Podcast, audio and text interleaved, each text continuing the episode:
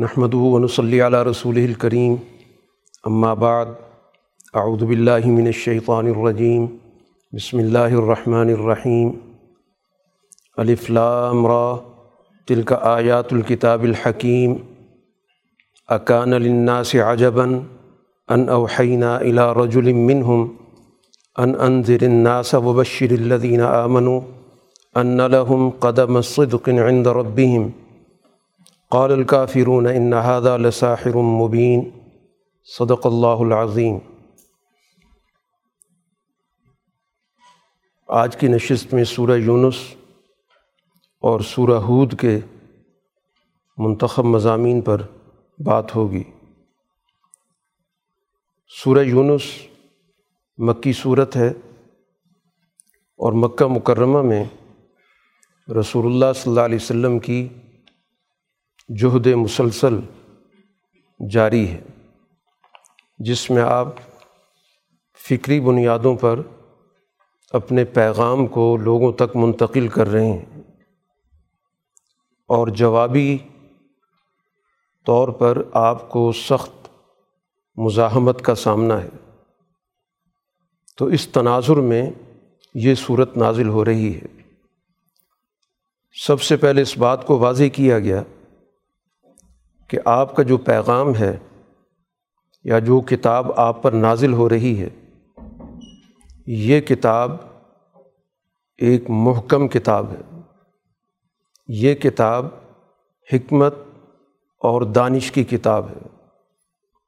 اس میں جو بھی پیغام آپ کو دیا جا رہا ہے اور آپ کے ذریعے مکے والوں کو منتقل ہو رہا ہے، یہ باقاعدہ طے شدہ ضابطوں اور انسانی عقل کو اپیل کرنے والا ہے۔ انسانی عقل دنیا میں اسباب کو دیکھتی ہے اور اسباب کو نتائج کے ساتھ مربوط کرتی ہے۔ تو دنیا میں جو بھی واقعات ہوتے ہیں، وہ اچانک رونما نہیں ہوتے۔ اس کے پیچھے ایک دلیل ہوتی ہے اس کے پیچھے ایک دانائی ہوتی ہے، حکمت ہوتی ہے، یا بہت ساری چیزوں کا تسلسل ہوتا ہے، جس کے بعد نتیجہ سامنے آتا ہے۔ تو گویا دنیا میں واقعات کو اور حالات کو دیکھنے کا جو مربوط طریقہ ہے، اس کو حکمت کہتے ہیں کہ جس میں چیزوں کو ان کے نتائج کے ساتھ جوڑا جاتا ہے۔ اشیاء کو ان کے اسباب کے ساتھ مربوط کیا جاتا ہے۔ ایک علت اور معلول کا ایک نظام ہوتا ہے۔ چنانچہ قرآن حکیم کی جو دعوت ہے، وہ بھی ایک مربوط دعوت ہے۔ اور اس میں خاص طور پر انسانی عقل کو مخاطب کیا گیا۔ انسانی شعور کو متوجہ کیا گیا۔ چنانچہ سب سے پہلے قرآن حکیم یہاں پر اس بنیادی مضمون کے بعد ذکر کرتا ہے کہ اکان النا سے عجباً، کیا ان لوگوں کو اس بات پہ تعجب ہے کہ ہم نے ان میں سے ایک شخص پر وہی بھیجی ہے؟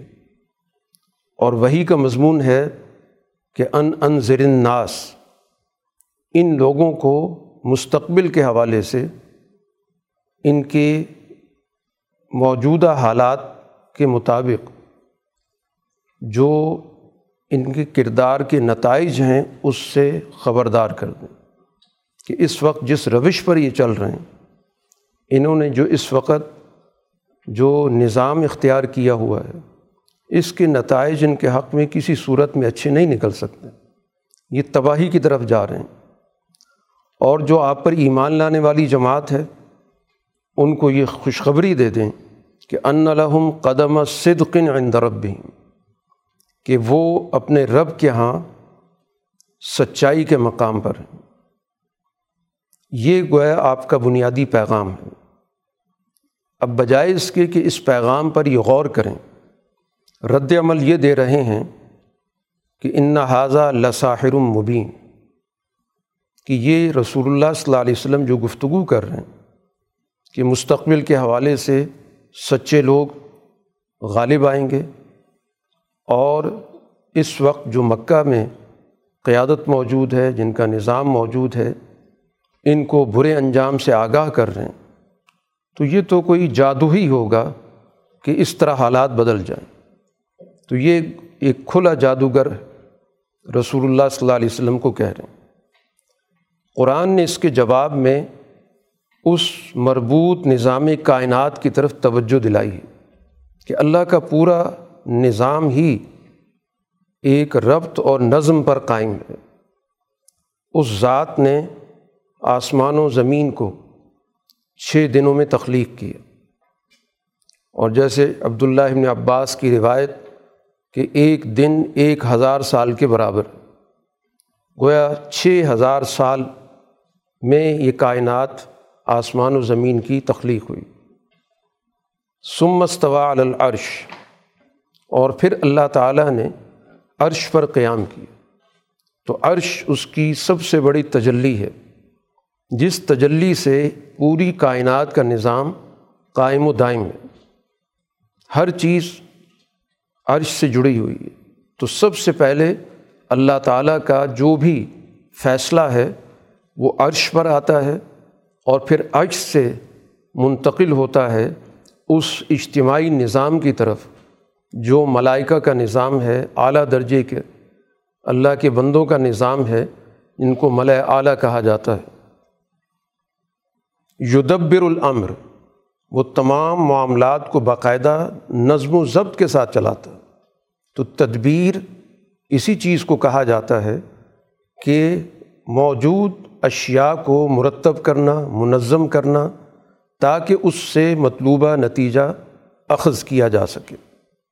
تو اللہ تعالیٰ نے دنیا میں ہر چیز نتائج کے ساتھ جوڑی ہے۔ ہر چیز کا ایک طے شدہ نتیجہ مقرر کیا۔ اور پھر اس کے بعد وہ اپنے نظام تدبیر کے تحت اشیاء کے درمیان ان کے اثرات کے حوالے سے بھی ایک نظام رکھتا ہے، جس میں بسا اوقات کچھ اشیاء کا اثر بڑھا دیا جاتا ہے۔ کبھی ان اشیاء کا اثر گھٹا دیا جاتا ہے۔ کبھی ایک چیز کو دوسری چیز سے تبدیل کیا جاتا ہے۔ یہ اللہ تعالیٰ کا ایک مربوط نظام ہے، جس کو نظام تدبیر کہتے ہیں۔ تو قرآن اس سارے نظام کی طرف توجہ اس لیے دلا رہا ہے کہ اللہ تعالیٰ کا کوئی بھی فیصلہ ہو چاہے وہ آسمانوں کے حوالے سے ہو یا زمین کے حوالے سے، اس کے پیچھے باقاعدہ ایک مربوط نظام ہوتا ہے۔ تو اسی مربوط نظام کی نمائندگی اس وقت رسول اللہ صلی اللہ علیہ وسلم کر رہے ہیں۔ اور یہ قرآن حکیم اس مربوط نظام کا نمائندہ بن کر اس دنیا میں آیا ہے۔ اسی حوالے سے قرآن حکیم اس پوری کائنات کے جو بھی مربوط دائرے ہیں جن کو انسان محسوس کرتا ہے، دیکھتا ہے۔ ان سب چیزوں کا یہاں پر ایک اجمالی تذکرہ کیا ہے۔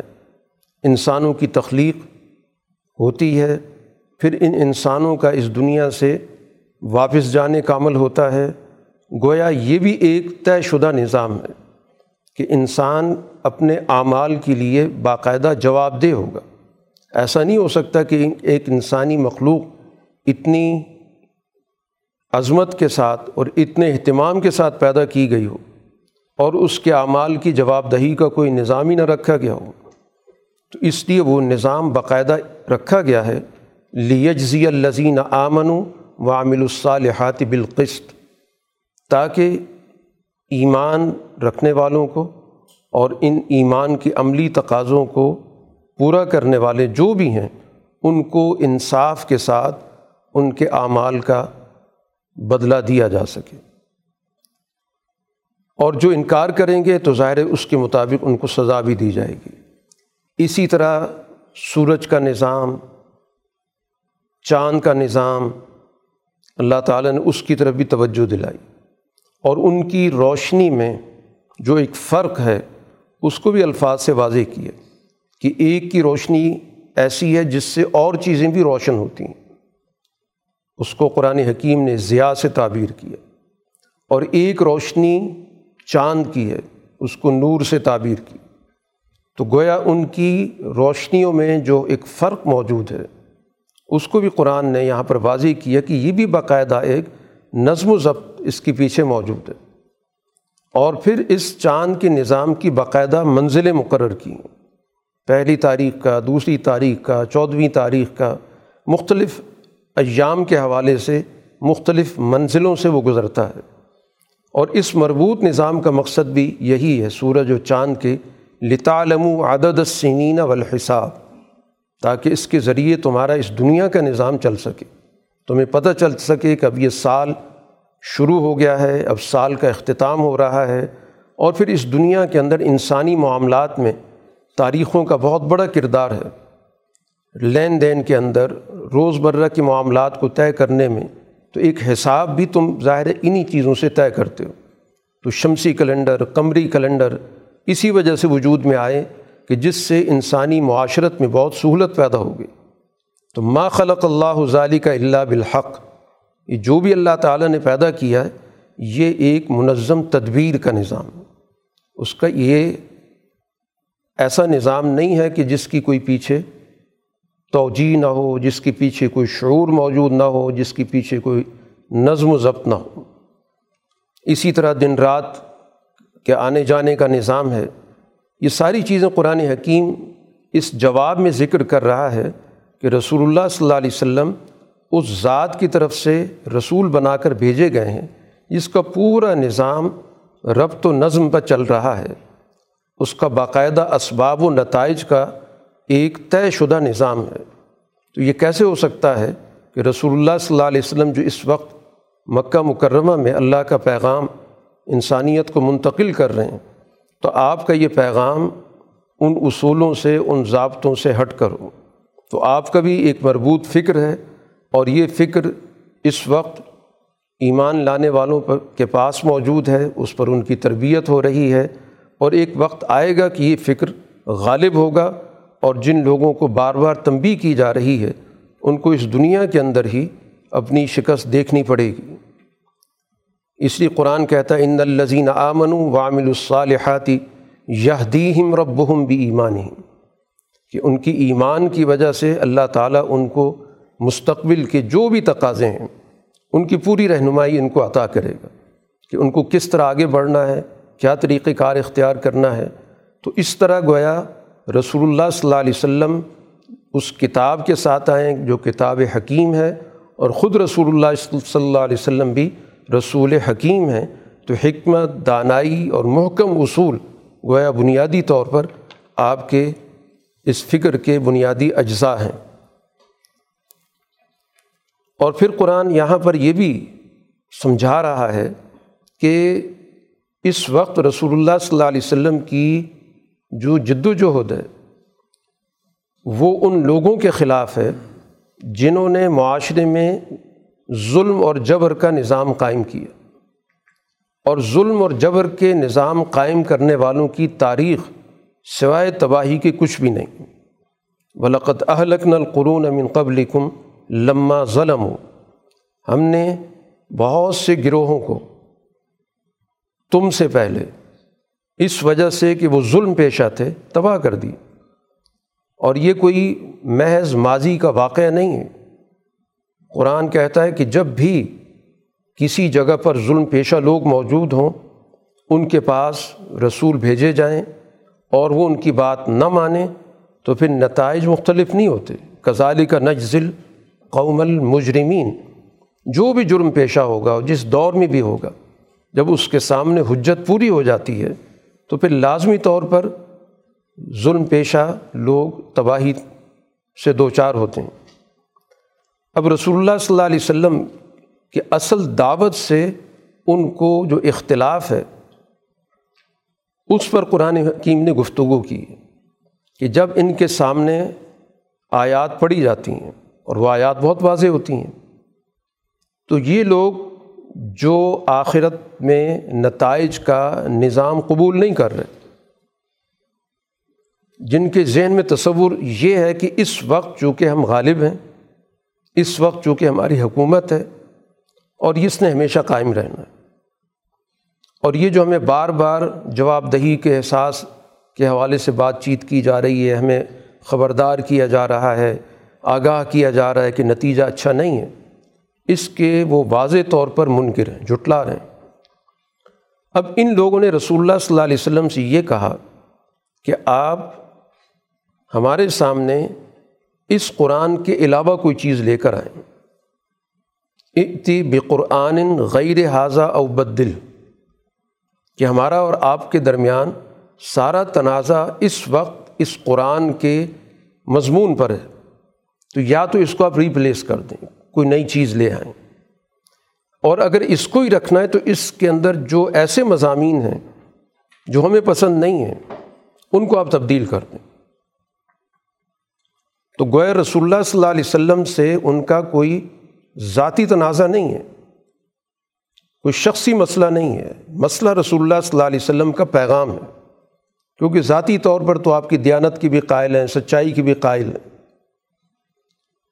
اور اس کا جو سب سے بڑا نتیجہ نکل رہا تھا قرآن حکیم کی اس دعوت کا، جس کا بعد میں مختلف حوالوں سے قرآن ذکر بھی کر رہا ہے، وہ یہی ہے کہ اس دعوت کے نتیجے میں، معاشرے میں اس کو قبول کرنے والوں کے درمیان کسی قسم کا نسلی تفاوت نہیں رہتا، کسی قسم کے ان کے درمیان گروہیت نہیں رہتی۔ جو ہم نے اس وقت نسل پرستی کا نظام قائم کیا ہوا ہے کہ قریش سب سے اعلیٰ نسل کے لوگ سمجھے جاتے ہیں اور دوسرے اور تیسرے درجے کے لوگ ان کے ہم پلہ نہیں ہیں۔ تو یہ جو اس دعوت کا نتیجہ اس سے ان کو سخت اختلاف ہے۔ وہ چاہتے ہیں کہ اس حصے کو ختم کیا جائے۔ رسول اللہ صلی اللہ علیہ وسلم نے کہہ دی کہ یہ میرے اختیار میں نہیں ما یقون علی ان ابدلہ من تلقائی نفسی۔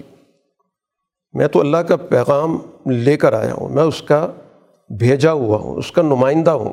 یہ میرا اپنا پیغام نہیں ہے کہ میں اپنے طور پہ اس کو تبدیل کرنا شروع کر دوں۔ میں اس چیز کا پابند ہوں جو میرے پاس وہی آ رہی ہے۔ اور انی اخاف و ناسعی تو ربی عذاب یوم عظیم۔ اور خدا نخواستہ اگر میں اس میں کوئی تبدیلی کروں گا، اللہ کی نافرمانی کروں گا، تو میں خود اللہ تعالیٰ کی طرف سے عذاب کا اندیشہ رکھتا ہوں۔ اور اگر اللہ چاہتا تو میں یہ پیغام تم کو نہ پہنچاتا، نہ میں تم کی اس کی اطلاع دیتا۔ اور پھر یہ ساری گفتگو تم مجھ سے کر رہے ہو، تو کیا تم لوگوں کو میرے کردار کا پتہ نہیں؟ فقط لبس تو فی کو معمورم من قبلی ہی میں اس سے پہلے ایک طویل عمر تمہارے اندر گزار چکا ہوں۔ چالیس سال کی عمر میں آپ کو نبوت ملی۔ اور اس چالیس سال کے بعد بھی کافی سال آپ کی اس جدوجہد کے گزرے تو یہ ساری زندگی تمہارے سامنے ہے کہ میں نے کبھی غلط بیانی نہیں کی، کبھی بدیانتی نہیں کی۔ جو بات میں کہتا ہوں، وہی ہوتی جو سچ اور حق پہ مبنی ہوتی ہے۔ اب اس سارے زندگی سے، اس سارے پس منظر سے واقف ہونے کے بعد، اب مجھ سے یہ تقاضا کر رہے کہ میں اس کو اپنی طرف سے بدل دوں۔ افلا تعقلون؟ کیا تمہیں عقل نہیں ہے؟ تمہارے اندر شعور نہیں ہے کہ یہ بات تم کس سے کہہ رہے ہو؟ اور اس کی جو حقیقت میں تمہیں سمجھ ہونی چاہیے تھی کہ ان جملوں کا اور اس فرمائش کا مطلب کیا ہے۔ اور پھر اس شخص سے بڑھ کر کون ظالم ہوگا جو اللہ پر جھوٹ باندھے؟ یا اللہ کی آیات کو جھٹلائے گا؟ کیونکہ اللہ تعالیٰ تو ایسے مجرم لوگوں کو کامیاب نہیں کرتا۔ تو واضح طور پر گویا رسول اللہ صلی اللہ علیہ وسلم نے ان کے اس پیغام کو اللہ کی طرف سے اس کا مسترد ہونا پہنچا دیا کہ اللہ تعالیٰ کہیں یہ بات ناقابل قبول ہے کہ اس قرآن کی جگہ پر کوئی اور قرآن آئے، کوئی اور پیغام آئے یا اس قرآن کے اندر کچھ تبدیلیاں کر کے اور کوئی مصالحت کا، کوئی سمجھوتے کا راستہ نکالا جائے۔ اور پھر قرآن نے یہ بھی بات واضح کی کہ یہ جو رسول اللہ صلی اللہ علیہ وسلم کے بارے میں یہ تأثر دیا جا رہا ہے کہ آپ نے آ کر یہاں پر لوگوں میں اختلاف پیدا کر دی۔ ورنہ ہم سب گویا ایک پیج پر تھے، سب کی ایک رائے تھی، متحد تھے۔ اور آپ کی اس دعوت نے مکہ کے اندر گلی گلی میں، گھر گھر میں بحث شروع کرا دی، اختلافات پیدا ہو گئے۔ قرآن کہتا ہے ایسا نہیں۔ وما کان الناس اللہ امتم واحدہ۔ یہ اختلاف بعد کے لوگوں نے پیدا کیا۔ میں تو اس اختلاف کو ختم کرنے کے لیے آیا ہوں۔ کیونکہ سوسائٹی کے اندر جب تک کوئی مرکزی نقطہ نہ ہو، تو اس پہ سوسائٹی متحد نہیں ہوتی۔ اور اس وقت سوسائٹی شرک میں مبتلا ہے۔ اور شرک میں مبتلا سوسائٹی میں وحدت نہیں ہوتی۔ مختلف گروہوں کے اپنے اپنے خدا ہوتے ہیں۔ اپنے اپنی ان کے دیوتا ہوتے ہیں، اپنے اپنے ان کے مراکز ہوتے ہیں، اپنی اپنی ان کی خواہشات کے خدا ہوتے ہیں۔ تو اس لیے معاشرے کے اندر شرک سب سے بڑا ذریعہ بنتا ہے سوسائٹی کو تقسیم کرنے کا۔ چاہے وہ شرک عقیدے کا ہو یا اسی طرح خواہشات کے بنیاد پر شرک کی نوعیت موجود ہو۔ تو میرا پیغام تو وحدت کا ہے، توحید کا ہے کہ ان تمام چیزوں سے بالتر ہو کر ایک ذات پر اپنی سوچ کو، اپنی فکر کو مرکوز کر کے اس کی وحدت کو ذہنی، عقلی اور قلبی طور پر تسلیم کرو۔ اور اللہ تعالیٰ کا اگر یہ مربوط نظام نہ ہوتا، جہاں سے بات قرآن نے یہاں پہ شروع کی کہ اس کا ایک بڑا لگا بندہ نظام ہے، تو تمہارے اس طرز عمل پر فوری فیصلہ بھی ہو جاتا۔ ولا کلیمت سبقت مر ربک کہ اللہ نے ایک فیصلہ کر رکھا ہے کہ اس دنیا کے اندر یہ نظام کچھ اسباب کے ساتھ جڑا رہے گا۔ اس میں ایک تدریج ہے، ایک تدبیر ہے۔ اس لیے یہ نظام ان تمام مراحل سے گزر کر اپنے نتائج تک جائے گا۔ ورنہ جس طرح کی تمہاری گفتگو ہے، جس طرح کا تمہارا طرز عمل ہے، جس طرح کی تمہاری ڈٹھائی ہے، فوراً فیصلہ ہونا چاہیے۔ لیکن چونکہ اللہ نے یہ چیز طے کر دی ہے کہ یہاں پر فوری نتائج یا فوری رد عمل یا فوری فیصلے نہیں ہوتے اسی کے ساتھ ساتھ قرآن حکیم نے اس بات کو بھی واضح کر دیا ہے کہ روز مرہ کی زندگی میں یہ اس وقت مختلف زندگی کے تجربات سے گزرتے ہیں۔ ان کو کچھ وقت کے لیے اللہ تعالیٰ کی طرف سے انعامات دیے جاتے ہیں۔ کچھ وقت ان پر مشکل بھی آتا ہے۔ تو جب یہ مشکل وقت سے نکل کے پھر کسی سہولت کے وقت میں آتے ہیں تو پھر یہ دوبارہ اپنی اسی روش پر چلے جاتے ہیں جس روش سے انہوں نے بچنے کا اعلان کیا ہوتا۔ رسول اللہ صلی اللہ علیہ وسلم مکہ مکرمہ میں تھے تو قحط پڑ گیا۔ تو رسول اللہ صلی اللہ علیہ وسلم سے ان لوگوں نے درخواست کی کہ ہمیں لگتا ہے کہ یہ قحط آپ کی وجہ سے ہوا ہے، آپ نے کوئی بد دعا کی ہے۔ آپ ہمارے لیے اچھے حالات کی دعا کریں۔ رسول اللہ صلی اللہ علیہ وسلم ظاہر انسانیت کے لیے رحمت تھے۔ آپ نے دعا کر دی کہ اس وقت جو مشکل ہے اور جو تنگی ہے، اس سے ان کو نکالا جائے۔ جس کے نتیجے میں دوبارہ ان کے حالات بہتر ہو گئے۔ تو اس وقت رسول اللہ صلی اللہ علیہ وسلم سے یہ وعدہ کر رہے تھے کہ آپ کی بات کو ہم قبول کریں گے اگر حالات ہمارے اچھے ہو گئے۔ لیکن انہوں نے محض اس کو ایک تدبیر کے طور پر یا محض ایک حکمت عملی کے طور پر، یہ سارا تانا بانا بنا۔ مقصد ان کے آپ کی بات کو قبول کرنا نہیں تھا۔ اس لیے قرآن ذکر کرتا ہے کہ وہ ادا ازق نناس رحمتاً ممباد ذرا مست ہوں اضالحم مکرن فی آیاتی کہ جب ان کو کوئی رحمت کا ماحول ملتا ہے اس تنگی کے بعد جو انہیں پہنچ چکی ہوتی ہے، تو پھر دوبارہ اسی طرح کی سازشوں کا ماحول بنا لیتے ہیں۔ تو ان کو کہہ دیں کہ اللہ اسرع مکرا، تدبیروں میں اللہ تعالیٰ تم سے کہیں آگے۔ ہے اگر اللہ تعالیٰ نے تدابیر اختیار کی، تو پھر تمہاری تدبیریں اور تمہاری چالیں کسی کام کی نہیں رہیں گی۔ اور ہمارے جو نظام چلانے والے مقرر افراد ہیں، وہ ہر چیز لکھ رہے ہیں۔ تمہاری گویا کہ فرد جرم تیار ہو رہی ہے کہ تمہیں کس کس موقع پر سہولت دی گئی، موقع دیا گیا تمہیں چھوٹ دی گئی، ڈھیل دی گئی اور تم نے ہر موقع سے ناجائز فائدہ اٹھایا۔ یہ وہ چیزیں بعد میں جا کر اس کا حساب کتاب ہوگا، تاکہ تمہارے پاس یہ کہنے کا موقع نہ رہے کہ اگر ہمیں موقع دیا جاتا، ہم سنبھلنے کے لیے تیار تھے۔ تمہیں بار بار سنبھلنے کے لیے یہ موقع دیے جا رہے ہیں، لیکن تم اس سے فائدہ نہیں اٹھا رہے۔ تو قرآن حکیم ان ساری چیزوں سے در حقیقت بتانا یہ چاہتا ہے کہ رسول اللہ صلی اللہ علیہ وسلم کی جو مکہ مکرمہ میں دعوت ہے، وہ باقاعدہ حکمت، دانائی اور دانش اور اصولوں اور ضابطوں پر مبنی ہے۔ ایسا نہیں ہے کہ جس میں ان کو کوئی بات کہنے کا موقع نہیں دیا جا رہا یا ان کی کسی بات پر توجہ نہیں دی جا رہی یا کسی بھی طور پر ان کے دلائل کو مسترد کیا جا رہا ہے۔ ایسا نہیں۔ آپ کی جو دعوت ہے، جہاں سے قرآن نے اپنی بات شروع کی تھی کہ تل کا آیات الکتاب الحکیم، یہ حکمت و دانائی کی کتاب کے احکامات ہیں۔ تو اس کی ساری آیات در حقیقت محکم اصولوں پر قائم ہیں۔ اس وجہ سے کہ یہ اس ذات کی طرف سے ہے، جس ذات نے پوری دنیا کا نظام محکم اصولوں پر قائم کیا۔ اب یہاں پر جو ان لوگوں کی نوعیت ہے، اس پر قرآن نے تنبی کر دی ہے کہ یا یوحناس انما بغیکم اعلیٰ انفسکم۔ یہ جو بھی تمہارا اس وقت حدود سے تجاوز کرنا ہے، یہ جو اس وقت تم سرکش بنے ہوئے اس کا سارا وبال تمہارے اوپر آئے گا۔ تم خود ان اعمال کے نتائج کا سامنا کرو گے۔ وقتی طور پر تمہیں دنیا کی زندگی کے فائدہ اٹھانے کا موقع حاصل ہے۔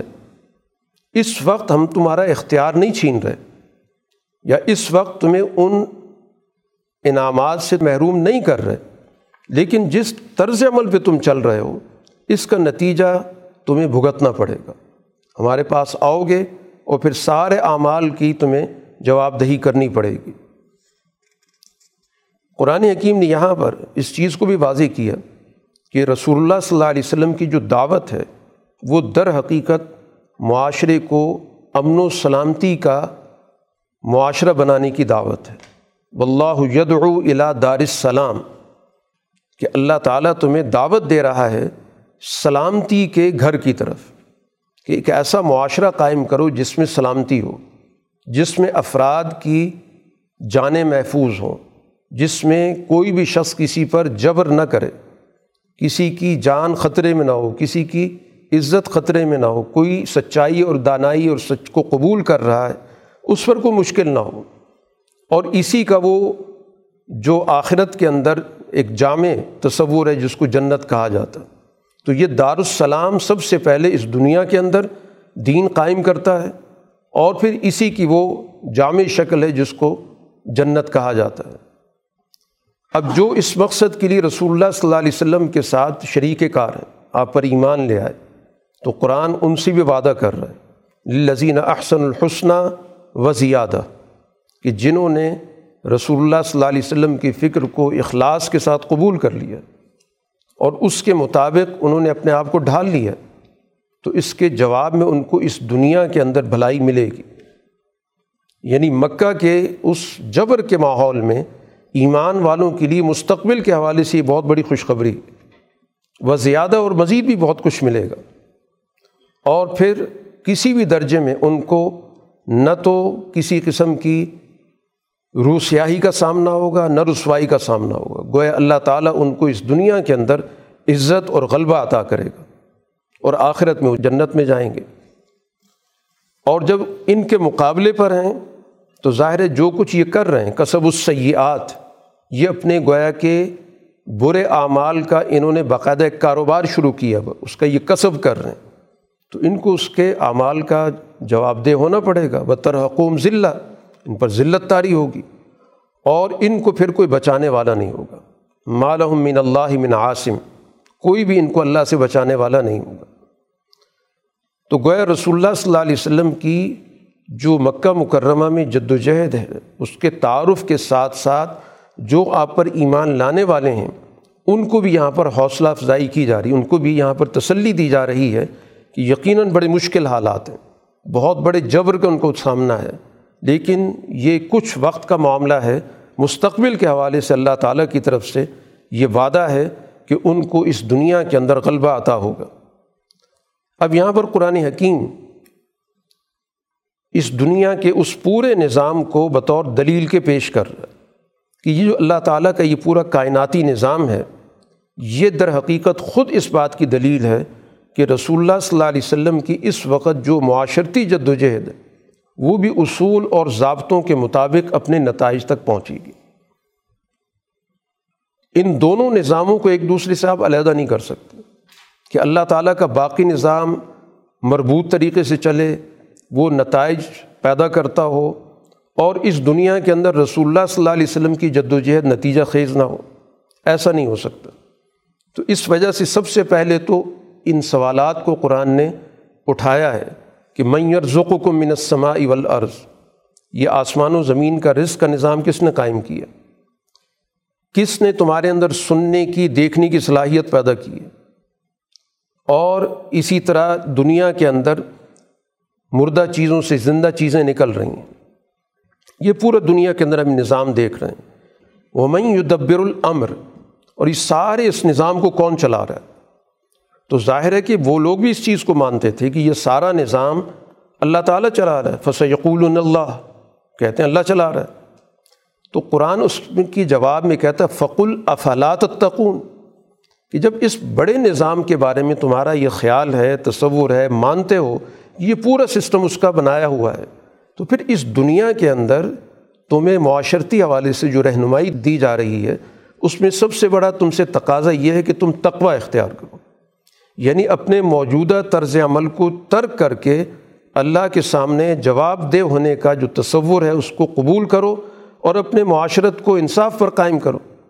تو یہی اللہ تعالیٰ کا جامع تصور ہے کہ اس کو محض کائناتی نظام کے چلانے میں تو تسلیم کر لو اور اپنے معاشرتی اور سماجی نظام میں اس کا انکار کر کے اس کے ساتھ بہت ساری شریکوں کا نظام قائم کر دو۔ تو فضالکم اللہ ربکم الحق۔ یہ وہ رب ہے جو حق ہے۔ تو وہ حق پوری کائنات میں بھی ہے، وہ حق سوسائٹی میں بھی ہے، معاشرت میں ہے، سیاست میں ہے، تمدن میں ہے، پوری معاملے کے اندر وہ حق ہے۔ وہ حق ناقابل تقسیم ہوتا ہے۔ اور حق کے علاوہ سوائے گمراہی کی کچھ نہیں ہوتا۔ فمازہ بعد الحق علت ضلال یا حق ہوگا یا گمراہی ہوگی۔ تو اللہ کی ذات جب حق ہے تو پھر وہ ہر جگہ حق ہوگی۔ فن تصرفون؟ پھر تم کہاں پھرے جا رہے ہو؟ کہ ایک چیز کو تم بنیادی طور پر کائناتی حقیقت کے طور پہ تو تسلیم کرتے ہو، لیکن اس کو تم سماجی حقیقت کے طور پہ کیوں نہیں قبول کر رہے؟ اب یہ ان سے سوال کریں کہ اس وقت جو انہوں نے ایک تانا بانا بن رکھا ہے شرک کا، ان میں سے کوئی ایسا ہے میں دی الحق، جو یہ رہنمائی کر سکے کہ یہ حق ہے، یہ صحیح ہے، یہ غلط ہے۔ کوئی ایسا ہے کہ جو روز مرہ کی زندگی میں انسانوں کو بتا سکے کہ تمہارا سماجی کردار ٹھیک ہے، غلط ہے، تمہاری سیاست درست ہے، غلط ہے، تم روز مرہ کے معاملات میں جو کچھ آپس کے ساتھ معاملات کرتے ہو، وہ صحیح ہے یا غلط ہے؟ قل اللہ یہ دل الحق صرف اللہ ہی ہدایت دے رہا ہے۔ وہی رہنمائی کر رہا ہے کہ تمہاری زندگی کے اندر کیا خامیاں ہیں کیا خلا ہے، کیا غلط ہے، کیا صحیح ہے؟ تو اب یہ بتاؤ کہ جو ذات حق کی رہنمائی کرتی ہے، اس کی پیروی ہونی چاہیے یا ان کی ہونی چاہیے کہ جن کے پاس ہدایت ہی کچھ نہیں ہے؟ افم یہدی الحق، احق کو انتبا ام اللہ یہدی اللہ کہ کس کی پیروی ہونی چاہیے؟ عقل سے اس کا جواب دو۔ فما لکم کئی فتح کم ہو تمہیں ہوا کیا ہے کیسے فیصلے کر رہے ہیں؟ کہ جو چیز کسی درجے میں کوئی رہنمائی نہیں کرتی، اس کے مقابلے میں اس ذات کو جو تمہیں قدم قدم پر رہنمائی کرتی ہے، تمہیں بتاتی ہے اچھا کیا ہے، برا کیا ہے، فائدہ کیا ہے، نقصان کیا ہے، تو یہ تمہارے اندر سوچنے اور سمجھنے کی صلاحیت کیوں ختم ہو گئی؟ تو گویا قرآن کی جو بنیادی دعوت ہے، وہ انسانی عقل اور شعور کو ابھارنا ہے۔ اس کو سوچنے کی طرف لانا ہے کہ وہ اپنے طور طریقے کو، اپنے نظریے کو، اپنی سوچ کا جائزہ لے کہ کس قسم کی اس کے پاس سوچ ہے۔ اور قرآن کہتا ہے کہ یہاں پر دو چیزیں ہیں۔ ایک ہے سچائی، حق، اور ایک ہے خیالات جنون اوہام، جن کی کوئی بنیاد نہیں ہوتی۔ اور اکثریت اوہام پرست ہوتی ہے۔ اکثریت خیالات کے پیچھے چلتی ہے۔ اکثریت محض کسی پروپیگنڈے کے پیچھے چل پڑتی۔ جبکہ یہ دو چیزیں متضاد ہیں۔ ان ضن لا یغنی من الحق شیاد یہ جو زن ہے، گمان ہے، خیال ہے، وہم ہے، افواہ ہے پروپیگنڈا ہے، سنی سنائی باتیں ہیں، یہ ساری چیزیں یہ حق کے مقابلے میں تو ان کی کوئی حقیقت نہیں۔ ہے تو قرآن نے گویا واضح کر دیا کہ ہمیشہ حق کے مقابلے پر جنون ہوتے ہیں، گمان ہوتے ہیں، اٹکل ہوتے ہیں، جن کی کوئی اساس بنیاد نہیں ہوتی اور حق کی ٹھوس بنیاد ہوتی ہے۔ تو انسانی عقل کو حق کی پیروی کرنی چاہیے، بجائے اس کے کہ وہ خیالات اور اوہام کے پیچھے چل پڑے۔ اب اس بنیاد کو قائم کرنے کے بعد اب قرآن اپنے بارے میں بات کر رہا ہے کہ یہ ساری گفتگو کا اب نتیجہ کیا ہے؟ کہ یہ جو قرآن ہے، یہ کسی کا بنایا ہوا نہیں ہے۔ یہ کوئی خیالات نہیں ہیں، یہ کوئی اوہام نہیں ہے یہ اللہ تعالیٰ کی طرف سے نازل کردہ کتاب ہے۔ تصدیق الزی بین یدئی سب سے پہلے تو یہ ان کتابوں کی تصدیق کر رہی ہے جو دنیا کے اندر رہی ہیں۔ جو حق چیز ہوتی ہے، وہ کوشش یہی کرتی ہے کہ اپنی حقانیت کو جس طریقے سے بھی کوئی مان سکتا ہے، وہ منوائے۔ اور جو خیالات یا اوہام ہوتے ہیں، ان کا کوئی سر پاؤں نہیں ہوتا۔ ان کی کوئی دلیل نہیں ہوتی۔ کہ آپ ان سے پوچھیں کہ یہ بات کہاں سے آئی ہے؟ اس کی کیا بنیاد ہے؟ کیا اس پہ کوئی تحقیق ہوئی ہے؟ کیا اس کے پیچھے کوئی سائنسی توجہ موجود ہے؟ کوئی عقل اس کے پیچھے کام کر رہی، کچھ بھی نہیں ہوتا۔ لیکن جو سچائی ہوتی ہے، اس کے پاس دلائل ہوتے ہیں۔ تو سب سے پہلے تو قرآن نے کہا کہ یہ تصدیق کر رہی، جو کچھ تورات اور انجیل کے مضامین بنیادی طور پر رہے ہیں۔ یہ قرآن کہتا ہے کہ اس کے اندر یہ جو مضامین، توحید، رسالت، آخرت، انبیاء، یہ جو کچھ بھی اس میں بنیادی امور بتائے گئے ہیں، قرآن ان کی تصدیق کر اور پھر اس کے بعد تفصیل الکتاب۔ یہ ایک مفصل رہنما کتاب ہے۔ یہ انسانی زندگی کے ہر شعبے میں بنیادی رہنمائی عطا کرتی ہے۔ چاہے اس کا تعلق عقائد سے ہو، تمدن سے ہو، اخلاق سے ہو، معیشت سے ہو، معاشرت سے ہو، سیاست سے ہو، انسانوں کے انفرادی معاملات سے ہو، اجتماعی معاملات سے ہو، یہ تمام میں بنیادی انسانی رہنمائی دینے والی کتاب ہے۔ اور جو یہ خیالات اوہام ہوتے ہیں کسی ایک شعبے کے اندر ہوتے ہیں۔ ان کا کوئی سر پاؤں نہیں ہوتا۔ اور انہی خیالات کی اساس پر انسان تباہ پرست ہو جاتا ہے کہ ایک بات اس کے کان میں پڑی اور بہت سارے اس کے ساتھ وسوسے، خیالات جڑ جاتے ہیں۔ یوں اس کی پوری زندگی اوہام اور خیالات میں گر جاتی ہے۔ لیکن یہ جو قرآن ہے، یہ تفصیل الکتاب، یہ بتاتا ہے کہ عقیدہ کیا ہوتا ہے۔ یہ بتاتا ہے عبادات کا نظام کیا ہوتا ہے، اخلاق کیا ہوتے ہیں، معیشت کیا ہوتی ہے، معاشرت کیا ہوتی ہے، یہ ساری تفصیلات لارئی بفی مر رب العالمین۔ جس کے پیغام میں کسی قسم کا کوئی شبہ نہیں ہوتا۔ بالکل دو ٹوک، بالکل واضح انسانی عقل کو متوجہ کرنے والی، اپیل کرنے والی ہوتی۔ اب اگر ان کا دعویٰ ہے کہ یہ ساری باتیں رسول اللہ صلی اللہ علیہ وسلم لے کر آئے ہیں، تو اس کا بڑا آسان طریقہ ہے کہ تم اس جیسا کوئی ضابطہ لے آؤ۔ فتو بصورت مسلی کہ اس جیسی صورت، اس جیسا کوئی قانون، کوئی ضابطہ لے آؤ کہ یہ دیکھیں ہم نے خود ضابطہ بنا لیا۔ اور یہ قرآن کے فلاں ضابطے جیسا ہے یا اس سے بہتر۔ تو بات واضح ہو جائے گی کہ اگر یہ خود بخود کوئی بنانے والی چیز ہے، جس سے انسانی معاشرے کے اندر کوئی رہنمائی آ سکتی ہے کہ انسانی کوشش سے، تو یہ کوشش تم بھی کر کے دیکھو۔ اور نہ صرف خود، بلکہ جس سے تم مدد لینا چاہتے ہو، ایک کانفرنس بلا لو، لوگوں کو بلا لو، اور ان کے سامنے ایجنڈا رکھو کہ ہمیں اس شعبے کے اندر ہمیں ایک ضابطہ اور ایک اصول بنانا ہے۔ چاہے وہ عقیدے کے معاملے میں بنانا ہے، معاشرت کے حوالے سے بنانا ہے، سیاست کے حوالے سے بنانا ہے، تمدن کے حوالے سے بنانا ہے، کوئی ایک ضابطہ جس کو قرآن سورہ سے تعبیر کر رہا ہے۔ تم سب مل کر جس سے بھی رہنمائی لینا چاہتے ہو، جو بھی تمہارے ذہن کے اندر لوگ موجود ہیں، تو یہ چیلنج ہے قرآن کا کہ اس جیسا کوئی نظام، کوئی قانون، کوئی ضابطہ پیش کرو۔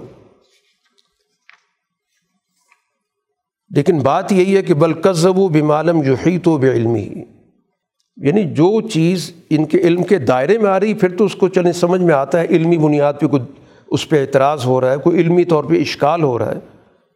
جس چیز کا احاطہ ہی نہیں کر پا رہے، اس کو یہ جھٹلا رہے ہیں۔ بجائے اس کی کہ اس کو سمجھنے کی کوشش کریں، اس میں اپنی عقل استعمال کریں کہ یہ بات ہم سے کیا کہی جا رہی ہے۔ اب قرآن حکیم اپنی ساری وضاحت کے ساتھ ساتھ جو معاشرے کے اندر اس وقت ایک کشمکش چل رہی ہے، تو جب بات مکمل کر لی جاتی ہے، سمجھا لی جاتی ہے، یا جس کو کہا جاتا ہے کہ حجت پوری ہو گئی تو پھر اس کے بعد آخری راستہ یہ ہوتا ہے کہ ہمارا اور تمہارا راستہ بالکل علیحدہ ہو چکا ہے۔ وہ ان کذبو کا فق اللی عملی بلکم عمل اگر جھٹلا رہے تو ٹھیک ہے، تم اپنا کام کرو، میں اپنا کام کرتا ہوں۔ تم میرے اعمال کی ذمہ دار نہیں، میں تمہارا ذمہ دار نہیں۔ تو کم سے کم اس ایجنڈے پہ تو آؤ نا۔ بجائے اس کے ایک راستہ روکنے لگ جاؤ، تشدد کرنے لگ جاؤ۔ تو ٹھیک ہے، اپنے اپنے راستے پہ چلتے ہیں۔ اب ان میں سے کچھ لوگ ایسے بھی ہیں جو بظاہر لگتا ہے آپ کی بات سننا چاہتے ہیں۔ لیکن حقیقت یہ ہے کہ وہ اپنے کانوں کو بند کر چکے ہیں۔ آواز تو آئے گی ان کے کان میں، لیکن جس آواز پر توجہ نہ دی جائے، غور نہ کیا جائے، تو وہ آدمی بہرا ہوتا ہے۔ اس لیے قرآن کہتا ہے کہ اف انت تسم و سم ولو کان اللہ یاقن کہ کیا آپ ایسے شخص کو سنا سکتے ہیں جو اپنے عقل و شعور کو استعمال ہی نہیں کرنا چاہتا۔ تو میں سنانا تو مقصد نہیں ہے۔ سنانے کا مقصد یہ ہے کہ اس کے بعد وہ اپنے عقل کو استعمال کریں۔ لیکن یہ تو عقل کو استعمال ہی نہیں کرنا چاہتے، تو ان کا سننا نہ سننا برابر ہے۔ اب کچھ لوگ آپ کو دیکھتے بھی ہیں۔ ظاہر معاشرے کے اندر آپ ایک عمل اختیار کر رہے ہیں، آپ کی جد وجہد کو دیکھ بھی رہے ہیں۔ لیکن ایسے لوگوں کے دیکھنے کا کیا فائدہ ہے؟ کہ جب وہ اپنی بصیرت ہی استعمال نہیں کرتے آپ کیا ایسے آدمی کو دکھا سکتے ہیں کہ جو بصارت کے ساتھ بصیرت استعمال نہ کرے؟ تو اس لیے آپ کے اقوال ہوں یا آپ کے افعال ہوں یا آپ کی عملی جد و جہد ہو، ان کے لیے تو کوئی معنی نہیں رکھتی۔ کیونکہ یہ اپنی سوچنے، سمجھنے، دیکھنے کہ جو بھی اللہ نے انسان کو ذرائع دیے ہیں، ان سب کو یہ بند کر چکے ہیں۔ اور اس کے بعد قرآن نے ایک بڑی اصولی بات کر دی کہ اللہ تعالیٰ کسی پر ظلم نہیں کرتا۔ یہ در حقیقت انسان اپنے اوپر خود ظلم کرتے کہ اب ان کی بدعمالی کی جب نتائج ظاہر ہوں گے تو ہو سکتا ہے کہ یہ کہیں کہ ہم اللہ کی طرف سے ظلم ہو گیا تو واضح کر دیا کہ اللہ نے سوچنے کی، سمجھنے کی صلاحیت دی اور رسول اللہ صلی اللہ علیہ وسلم کو پیغام دینے کے بعد ایک طویل عرصہ ان کو مہلت دی۔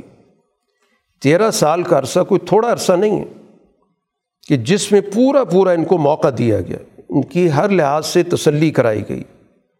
گرد و پیش کے حالات و واقعات سے، تاریخ کے اعتبار سے، ان کی ذاتی زندگی کے اعتبار سے یعنی جس جس ذریعے سے انسان چیز کو سمجھ سکتا ہے، وہ تمام چیزیں ان کے سامنے رسول اللہ صلی اللہ علیہ وسلم نے رکھی۔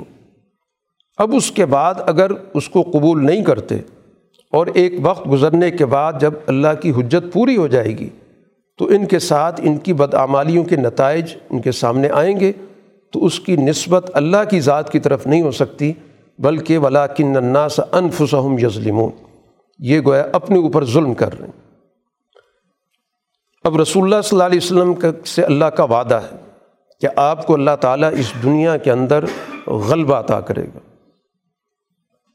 اب اس میں سے ہو سکتا ہے کہ اس غلبے کی کچھ شکلیں آپ خود اپنی زندگی میں دیکھ جائیں۔ اور یہ بھی ممکن ہے کہ آپ دنیا سے چلے جائیں۔ دونوں اس کے اندر اللہ تعالیٰ نے چیزیں بتا دیں۔ کہ وہ اما نرین کا بعض الزی نعید ہوں اونت وفینک فعلینہ مرج کہ وہ باتیں کچھ اس میں سے دکھا دیں آپ کو، جس کا آپ ان سے وعدہ ہے کہ یہ مغلوب ہوں گے، آپ کو غلبہ دنیا کے اندر عطا ہوگا۔ یا آپ کو اللہ تعالیٰ دنیا سے اٹھا لے۔ تو ان سب نے ہمارے پاس ہی لوٹ کر آنا۔ ہو سکتا ہے کہ ان میں سے کچھ ایسے عناصر ہوں جو اس وقت آپ کی نظروں کے سامنے مغلوب نہ ہوئے ہوں۔ جیسے رسول اللہ صلی اللہ علیہ وسلم کی زندگی میں تو مکہ فتح ہوا، تو قومی دائرے میں جو اللہ کا وعدہ تھا وہ پورا ہوا۔ اور جو بین الاقوامی دائرے میں کہا گیا تھا کہ کیسر کا خاتمہ ہوگا کس طرح کا خاتمہ ہوگا تو ظاہر وہ آپ کی اس دنیاوی حیات میں نہیں ہوا۔ دنیا سے آپ تشریف لے گئے، لیکن وہ وعدے بعد میں پورے ہوئے۔ تو قرآن کہتا ہے کہ یہ جو بھی لوگ ہیں فیلینہ مرج ہوں ان نے ہمارے پاس ہی لوٹ کے آنا ہے۔ تو اس لیے وہ وعدے یقیناً پورے ہوں گے۔ یہ ضروری نہیں ہے کہ سب کے سب آپ کی حیات میں ہو جائیں۔ یہ اللہ تعالیٰ کی طرف سے نہیں کہا جا رہا ہے، لیکن وعدے جو ہیں وہ یقیناً پورے ہوں گے۔ اسی کے تحت قرآن حکیم نے ایک اور بات بھی بتائی، اصول کے درجے میں کہ لکل امتن اجل، ہر امت کا، ہر گروہ کا ایک وقت ہوتا ہے۔ اس وقت رسول اللہ صلی اللہ علیہ وسلم مکہ میں موجود ہیں، تو ان مکہ والوں کی بھی ایک مدت مقرر ہے کہ ان نے کب تک مکہ کے اندر ان کا نظام رہے گا۔ اور جب وہ وقت پورا ہو جائے گا تو پھر ظاہر بات ہے ان کے ہاتھوں سے ہر چیز نکل جائے گی۔ ادا جا اجلحم فلاں یستاخر ساعتن ولا یستقدیم جب ان کا وقت آ جائے گا تو پھر وہ گھڑی نہ آگے ہوگی نہ پیچھے ہوگی۔ تو گویا یہ اس گھمنڈ میں نہ رہیں کہ ان کو ہمیشہ غلبہ رہے گا۔ یا اس وقت مکہ کے اندر جو انہوں نے ظلم کا بازار گرم کیا، وہ ہمیشہ اسی طرح چلتا رہے گا۔ ایک اجل ہے، ایک مدت ہے۔ وہ مدت انہوں نے پوری کرنی ہے۔ اور جب ان کی مغلوبیت کا فیصلہ ہو جائے گا تو پھر اسی وقت پہ سب کچھ ہوگا، نہ وہ آگے جائے گا، نہ پیچھے جائے گا۔ تو اس طرح گویا کہ اہلی ایمان کو بھی یہ بات بتا دی گئی کہ وہ کسی بھی درجے میں جلد بازی نہ کریں، کہ اپنے اندر طبی طور پر جو انسان کے اندر موجود ہے کہ جلدی نتائج دیکھنا چاہتا ہے۔ تو اجل اللہ تعالیٰ نے ہر چیز کی رکھی، ایک مدت رکھی ہے۔ تو ان کی جد و جہد بھی ظاہر ایک وقت چاہتی ہے۔ وقت پہ جا کر کامیابی ملے گی۔ ان کی ناکامی کی ایک اجل مقرر ہے۔ وہ اپنے وقت پہ جا کے ناکام ہوں گے۔ تو اس لیے وہ اپنے اس راستے پر ثابت قدمی کے ساتھ گامزن رہیں۔ قرآن حکیم یہاں پر اپنا تعارف کرا رہا ہے۔ یا یو الناس، قد جاءت کم مو عزت مر رب کم و شفا الما صدور وہدم و رحمۃ للمؤمنین۔ کہ یہ قرآن کیا چیز ہے؟ اس کی کیا حقیقت ہے؟ چار صفات قرآن کی یہاں ذکر کی گئی کہ یہ نصیحت ہے تمہارے رب کی طرف سے کہ سب سے پہلے گویا یہ ہمارے ذہنوں کو متوجہ کرتی ہے، گویا ہمیں اپیل کرتی ہے، ہماری خیرخائی کا پیغام ہمارے سامنے رکھتی ہے کہ یہ کتاب در حقیقت تمہارے لیے اس دنیا کے اندر خیرخواہی کا پیغام پہنچا رہی ہے۔ اور پھر اس کے بعد جب اس پر ایمان لے آؤ گے، اس کو قبول کر لو گے، تو اس کے نتیجے میں تمہارے نظریات درست ہو جائیں گے۔ تمہارے دلوں کے اندر جو بھی کمزوری ہوگی، کجی ہوگی، شکوک و شبہات ہوں گے، وہ سب کے سب اس پر ایمان کے بعد ختم ہو جائیں گے۔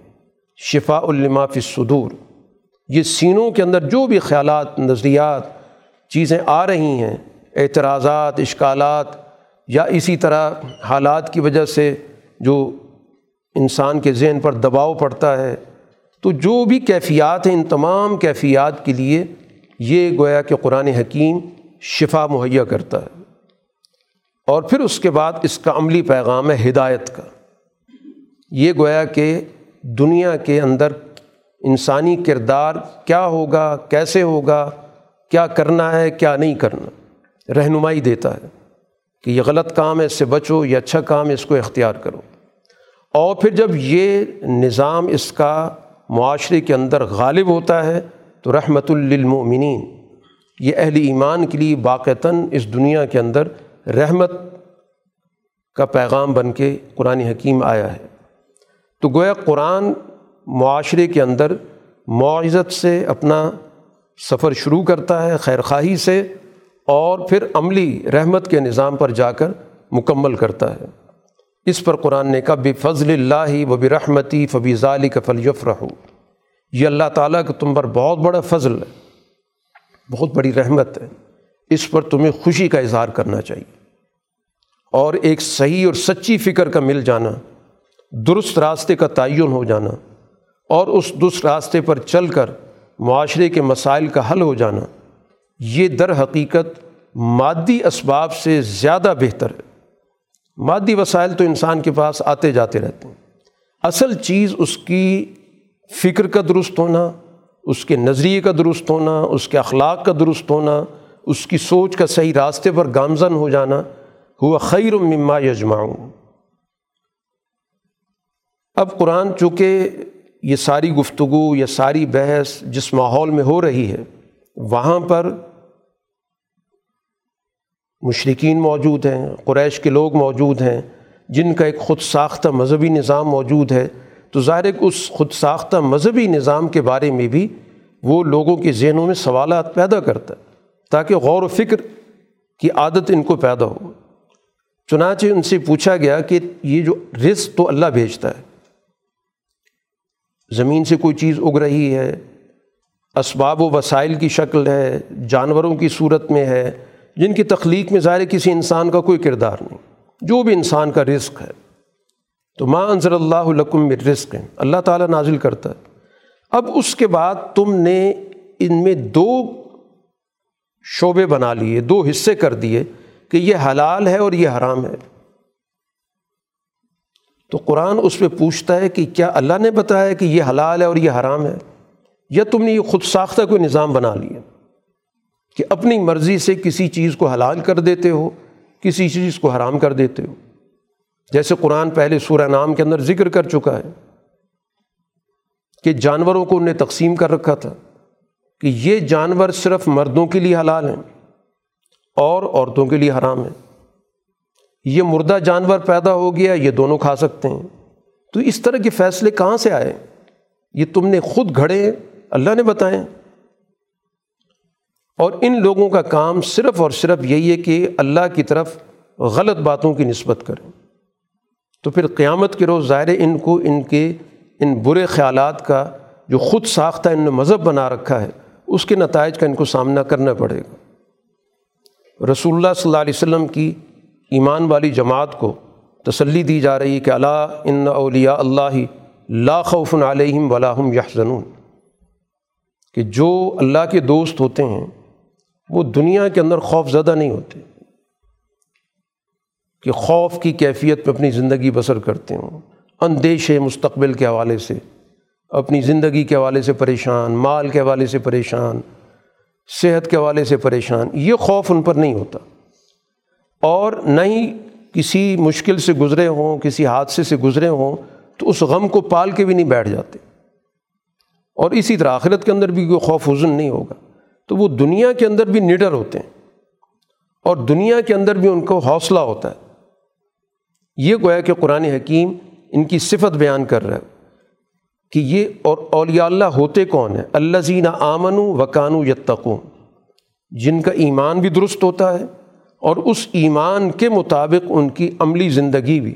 سوسائٹی کے اندر اللہ کے سامنے جواب دہ ہونے کی اور عدل کے قیام کی ہوتی۔ ہے قرآن ان کے بارے میں کہہ رہے لہم البشرا فی الحیات دنیا و فی الآخرہ ان کے لیے اس دنیا کی زندگی میں بشارت ہے۔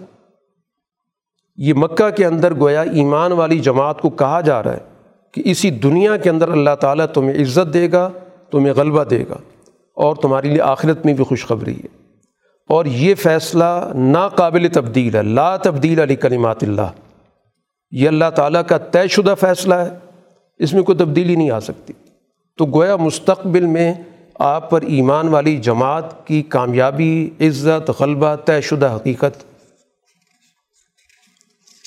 اب یہاں پر قرآن حکیم کچھ ماضی کے واقعات کا ذکر کر رہا ہے اور ان ماضی کے تاریخی واقعات کے اندر اصل میں پیغام ہے آپ پر ایمان لانے والی جماعت کے لیے بھی اور مقابل فریق کے لیے بھی۔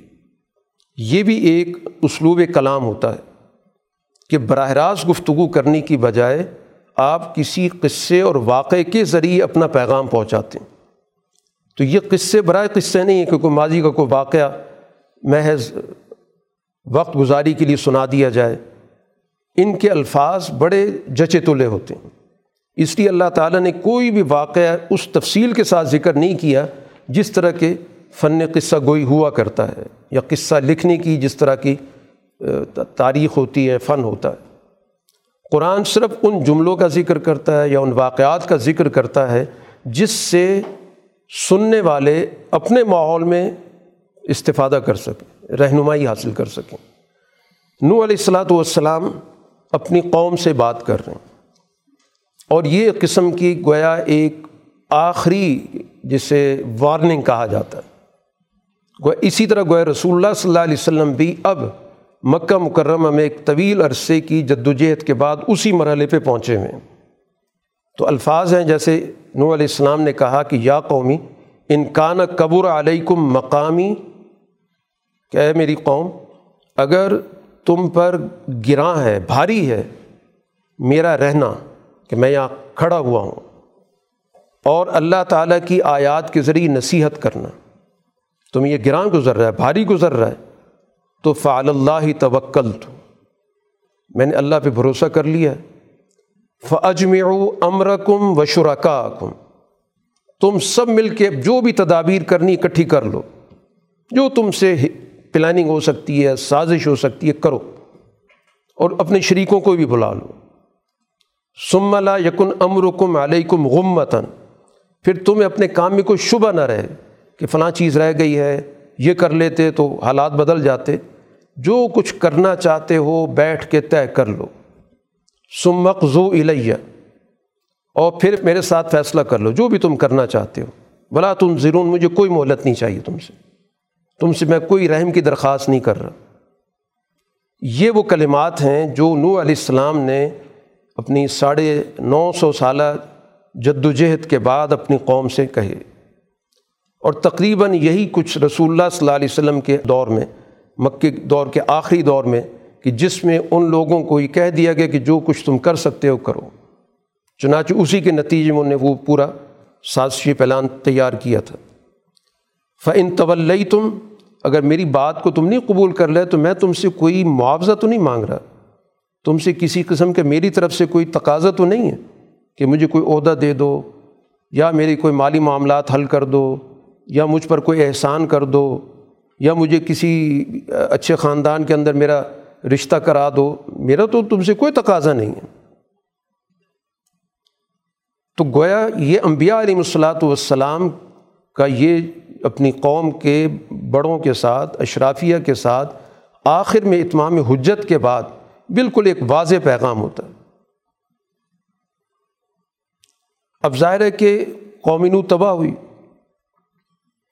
اور قرآن نے کہا کہ اس کے نتیجے میں جو لوگ نو علیہ السلاۃ والسلام کے ساتھ تھے، ان کو ہم نے زمین کی ذمہ داری دی۔ وجالنا ہم خلائف۔ ہم نے پھر زمین کا نظام ان کے سپرد کر دیا۔ جو نو علیہ السلاۃ والسلام کے ساتھ اس جہاز کے اندر آئے، ایمان لا کر، ان کی فکر کو، ان کے نظریے کو قبول کر کے ان کی جماعت کا حصہ بنے۔ تو اسی طرح کو ہے، رسول اللہ صلی اللہ علیہ وسلم پر جو ایمان لانے والے ہیں، ان کو بھی اس واقعے کے اندر یہ بات بتائی جا رہی ہے کہ مستقبل کا نظام ان کے ہاتھ میں آنے والا ہے۔ جیسے وہ قوم نو کے سردار غرق ہوئے تھے، ان کا بھی ظاہرتیہ پانچا ہوگا۔ اسی طرح قرآن حکیم نے یہاں پر ایک اور مثال تاریخی حوالے سے موسا علیہ السلام کی اور ہارون علیہ السلام کی بھی دی ہے کہ ان کو اللہ نے مبوس کیا تھا فرعون اور ان کے سرداروں کی طرف۔ ان کا جرم کیا تھا؟ یہ اپنے آپ کو بڑا سمجھتے تھے، لوگوں کو حقیر سمجھتے تھے اور یہ کہتے تھے کہ ہم بہت ہی بلند و بالا قسم کے لوگ۔ تو یہاں پر گویا قرآن حکیم نے اس چیز کو واضح کر دیا کہ موسا علیہ السلاۃ والسلام کی جو جد وجہد ہے، اس میں جو بنیادی چیز تھی، وہ اپنی قوم کو عروج کی طرف لے کے جانا تھا۔ چنانچہ یہاں قرآن نے جو الفاظ ذکر کیے ہیں کہ فلما جا احم الحق من عندنا قالو ان نہادہ لسحم مبین۔ پہلے ان کے جرم کا ذکر کیا فستقبر و کانو قوم مجرمین۔ مجرم پیشہ تھے اور انہوں نے تکبر کا اظہار کیا۔ اور جب ان کے پاس حق آیا تو کہا، یہ کھلا جادو ہے۔ جب موسا علیہ السلاۃ والسلام نے ان سے کہا کہ حق کو تم جادو کہہ رہے ہو، تو جادوگر کبھی کامیاب نہیں ہوتے۔ اور ظاہر نبی کی جو جد وجہد ہوتی ہے، وہ تو کامیابی کے لیے ہوتی۔ ہے تو جس طرح موسا علیہ السلاۃ والسلام کو کہا گیا کہ وہ جادو پیش کر رہے ہیں یا جادوگر ہیں، تو آغاز میں ذکر ہو چکا ہے کہ رسول اللہ صلی اللہ علیہ وسلم سے بھی یہی جملہ کہا گیا تھا۔ قال الکافرون ان نہذا لساحر مبین۔ وہی کلمات جو موسیٰ علیہ السلام کو کہے گئے، وہی کلمات رسول اللہ صلی اللہ علیہ وسلم سے بھی کہے گئے تھے۔ اور اسی طرح ان کے جو جملے ہیں کہ یہ جو فرونی نظام چلانے والے تھے، وہ کہنے لگے کہ آپ ہمارے پاس اس لیے آئے ہیں کہ لطل فتنا اماں وجتنا علیہ آبا کہ جس پر ہمارے آبا و اجداد صدیوں سے چل رہے ہیں، آپ اس سے ہمیں ہٹانا چاہتے ہیں۔ اور وتکون لکمل کبریا و فل عرض تم دونوں زمین کے اندر اپنے آپ کو بڑا بنانا چاہتے ہو۔ یعنی تمہاری جد وجہد در حقیقت اپنے اقتدار کی ہے۔ اسی طرح کی گفتگو قریش نے رسول اللہ صلی اللہ علیہ وسلم سے کی تھی کہ آپ بڑا بننا چاہتے ہیں، سردار بننا چاہتے ہیں۔ تو قرآن نے اس واقعے کے ذریعے بتایا کہ تاریخ جس کو عام طور پہ کہا جاتا ہے کہ تاریخ اپنے آپ کو دہراتی ہے۔ یعنی وہ اصول عروج کے یا اصول زوال کے وہ ایک ہی رہتے ہیں۔ کردار بدلتے رہتے ہیں۔ شکلیں بدل جاتی ہیں۔ ماحول بدل جاتا ہے۔ لیکن اگر زوال کے اصول کو کوئی قوم اختیار کر رہی ہے، تباہی کے اصولوں پر چل رہی ہے، تو نتیجہ ماضی سے مختلف نہیں ہوتا۔ تو یہی نتیجہ ان لوگوں کا نکلا۔ اب موسیٰ علیہ السلاۃ والسلام کی جد وجہد کے آغاز میں جو ان پر ایمان لانے والے لوگ تھے، وہ صرف چند نوجوان تھے۔ یہ وہی تاریخ جو رسول اللہ صلی اللہ علیہ وسلم نے مکے میں دہرائی۔ کہ فما آمن علی موسیٰ اللہ ضروریت من قوم ہی اللہ خوف من فرعون و ملئہم ان یفتین کہ فرعون اور ان کے سرداروں کے خوف سے صرف چند نوجوانوں کے علاوہ قوم موسیٰ ایمان نہیں لائی جس قوم کی بھلائی کے لیے، جس قوم کی نجات کے لیے موسیٰ علیہ السلام آئے ہیں، وہی قوم ساتھ دینے کے لیے تیار نہیں ہے اور وجہ قرآن نے واضح طور پہ ذکر کی، وجہ یہ تھی کہ اس کو غلبہ حاصل تھا۔ ان فرعون العالن فی الارض وین لمن المصرفین زمین کے اندر اس کا غلبہ تھا اور حدود سے وہ تجاوز کر رہا تھا، قانون توڑ رکھا تھا۔ تو موسیٰ علیہ السلاۃ والسلام کی جد و جہد اس ماحول میں شروع ہوئی۔ تو جو ان پر ایمان لے کر آئے، موسیٰ علیہ السلام نے ان کو حوصلہ دیا کہ اللہ پر پوری طرح اعتماد رکھو۔ اللہ تعالیٰ تمہیں اس مصیبت سے، اس غلامی سے نجات دے گا۔ اب اس کے لیے جو حکمت عملی بتائی گئی، وہ یہ بتائی گئی کہ جو لوگ ایمان لے آئے ہیں، وہ گویا اپنے گھروں میں اس سچائی کے لیے اپنے اجتماعات قائم کریں۔ انتبوا لقوم کما بمصر وجوتاً، گھروں میں گویا اپنی جگہ مقرر کر لیں اور ان گھروں کو قبلہ رخ کر لیں۔ اور وہاں پر اپنا نماز کا نظام قائم کر لیں۔ کیونکہ علل اعلان تو ظاہر ہے کہ موسیٰ علیہ السلاۃ والسلام کی بات پر عمل نہیں ہو سکتا تھا۔ ان کی ہدایات پہ عمل نہیں ہو سکتا تھا۔ تو یہ حکمت عملی بتائی گئی کہ جب تک یہ جبر کا دور ہے اور ہماری تعداد محدود ہے، تو ہمیں گویا یہ طریقۂ کار اختیار کرنا ہوگا۔ جس طرح رسول اللہ صلی اللہ علیہ وسلم کے لیے مسجد حرام کے جب دروازے بند ہوئے تو آپ نے دار ارقم کا انتخاب کیا، وہاں پر لوگوں کو جمع کیا۔ یا اسی طرح دیگر صحابہ کے گھر اس مقصد کے لیے استعمال ہوئے۔ حضرت ابو بکر صدیق رضی اللہ تعالیٰ عنہ نے اپنے گھر کے اندر ہی مسجد بنا لی، وہیں پر وہ تلاوت کرتے تھے۔ اسی کے ذریعے لوگ اس تلاوت سے روشناس ہوتے تھے، استفادہ کرتے تھے۔ چنانچہ حضرت ابو بکر صدیق رضی اللہ تعالیٰ عنہ جب کفار کا بہت زیادہ دباؤ بڑھا، ان کا تشدد بڑھا، تو ایک موقع پر آپ نے فیصلہ کیا جب اللہ کے رسول صلی اللہ علیہ وسلم نے اجازت دے دی ہجرت کرنے کی۔ تو حضرت ابوبکر رضی اللہ تعالیٰ عنہ مکہ سے نکل پڑے۔ تو ابھی نکلے تھے کہ راستے میں ان کو ایک شخص مل گیا، جس کو تاریخ میں اس کا نام لکھا ابن الدغنا۔ تو پوچھا کہ ابو بکر کہاں؟ جا رہے ہو۔ کہا، تمہاری قوم مجھے اپنے دین پر چلنے کی اجازت نہیں دیتی۔ اس لیے میں کسی ایسی جگہ پر جا رہا ہوں کہ جہاں پر میں اللہ کی صحیح طور پہ بندگی کر سکوں۔ تو ابن الدغنا نے کہا کہ تم جیسا آدمی یہاں سے چلا جائے گا تو مکہ تو بہت بڑے خیر سے محروم ہو جائے گا۔ واپس چلو، میں تمہارا نگہبان ہوں گا۔ چنانچہ واپس لے آئے اور اس نے اعلان کر دیا، ابن الدغنا نے کہ ابو بکر صدیق میری گویا جوار میں ہے، میری پناہ میں ہے۔ کوئی بھی شخص ان کی طرف ٹیڑھی نظر سے نہیں دیکھ سکتا۔ یہ جو کچھ بھی کریں، ان کو اجازت ہوگی۔ تو قریش نے ابن الدغنا سے کہا کہ ان کی وجہ سے مسائل ہیں، یہ لوگوں تک اپنی بات پہنچاتے ہیں اور ان کی وجہ سے کئی لوگ دائرہ اسلام میں داخل ہو چکے ہیں۔ ان کا بڑا اثر و رسوخ ہے۔ تو ان کو کہیں پابند کرو۔ تو ابن الدغنا نے ابو بکر سے کہا کہ میری پھر ایک درخواست ہے آپ سے کہ آپ اپنے گھر تک محدود رہیں۔ آپ نے جو بھی بات کرنی، اپنی عبادت کرنی، جو بھی کرنی، آپ گھر میں کریں، آپ کو کوئی کچھ نہیں کہتا۔ تو حضرت بکر رضی اللہ تعالیٰ عنہ نے اپنے گھر کے اندر جگہ بنا لی اور وہاں گیا کہ باقاعدہ نماز پڑھتے، بلند آواز سے تلاوت کرتے۔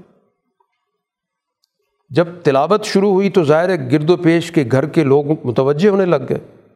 وہاں کے بچے، وہاں کی خواتین توجہ سے سنتی تھیں کہ کیا پیغام ہے۔ تو اس کی وجہ سے وہ پھر قریش پریشان ہو گئے کہ مقصد تو ان کو روکنا تھا، یہ تو ہمارے گھروں کے اندر پہنچ گئے۔ تو پھر ابن الدغنا کے پاس دوڑے گئے کہ وہ تلاوت تو کرتے ہیں، لیکن ان کی آواز لوگوں تک پہنچتی ہے، ہمارے گھروں کے اندر پہنچتی ہے، ہماری خواتین متاثر ہوتی ہیں، ہمارے نوجوان متاثر ہوتے ہیں۔ تو ابن الدغنا پھر از ابو بکر کے پاس گئے۔ نے کہا، دیکھو، میرا تمہارا معاہدہ ہوا تھا، میں نے، اس کی کوئی خلاف ورزی نہیں کی۔ یہی معاہدہ ہوا تھا کہ میں کہیں اور اپنی عبادت نہیں کروں گا، اپنے گھر میں کروں گا، میں کر رہا ہوں۔ میں نے تو کوئی خلاف ورزی نہیں کی۔ اب اس سے زیادہ تو میں کسی پابندی کو قبول نہیں کر سکتا۔ تو ابن الدغنا نے قریش سے کہہ دیا کہ بھائی، ٹھیک ہے، جیسے کر رہے ہیں، کوئی انہیں خلاف ورزی نہیں کی، جو میرا ان کا معاہدہ ہے، اس کے مطابق ہی وہ چل رہے ہیں۔ تو کہنے کا مقصد یہ کہ مشکل حالات میں رسول اللہ صلی اللہ علیہ وسلم نے بھی یہی حکمت عملی اختیار کی کہ مختلف گھروں کو گویا مرکز بنا لیا اور وہی گویا کہ مراکز مستقبل کے حوالے سے تربیت گاہیں بن گئیں اور وہیں سے پھر ایک بہت بڑی جماعت تیار ہوئی۔ اور بالآخر جب فرعون غرق ہوا تو اللہ تعالیٰ نے یہاں پر پورا اس کا نقشہ کھینچا ہے۔ کہ بنی اسرائیل کی آزادی کا فیصلہ ہوا اور موسیٰ علیہ السلاۃ والسلام اپنی بنی اسرائیل کو لے کر چلے، دریا سے گزرے، فرعون نے پیچھا کیا، فرعون غرق ہوا۔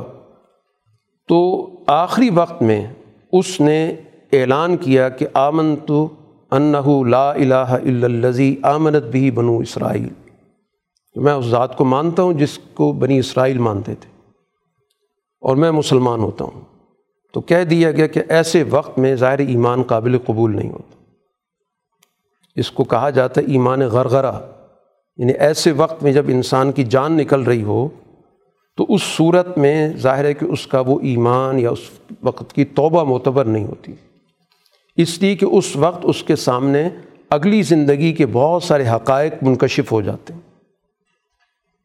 تو ایمان وہ معتبر ہے کہ جو رسول اللہ صلی اللہ علیہ وسلم یا اپنے دور کے جو بھی نبی تھے، ان کی سچائی کو قبول کر کے ان کی باتوں کو ماننا، اس بنیاد پر کہ ایک سچے آدمی نے ہمیں یہ بات بتائی ہے۔ اور ہمیں اللہ تعالیٰ نے جو عقل دی ہے سوجھ بوجھ دی ہے، اس کے مطابق اس میں کسی قسم کی آمیزش نہیں ہو سکتی۔ اب قرآن حکیم نے اس کے بعد ایک اور چیز بیان کی، بنی اسرائیل کے حوالے سے۔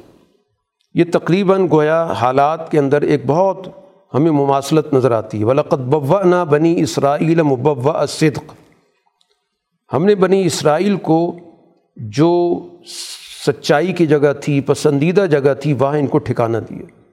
گویا اب ان کو یہاں پر پوری طرح اللہ تعالیٰ نے حالات پر گرفت دے دی، نظام ان کے ہاتھ میں آ گیا۔ جس زمین سے ان کو بے دخل کیا گیا تھا، جس زمین میں ان کا چلنا پھرنا مشکل تھا، جہاں پر ان کی جانیں ضائع ہوتی رہیں، اللہ نے اس زمین پر بالآخر ان کو اقتدار دے دیا ورزقنا منت طیبات اور معاشی حالات بھی ان کی بہتر کر دی۔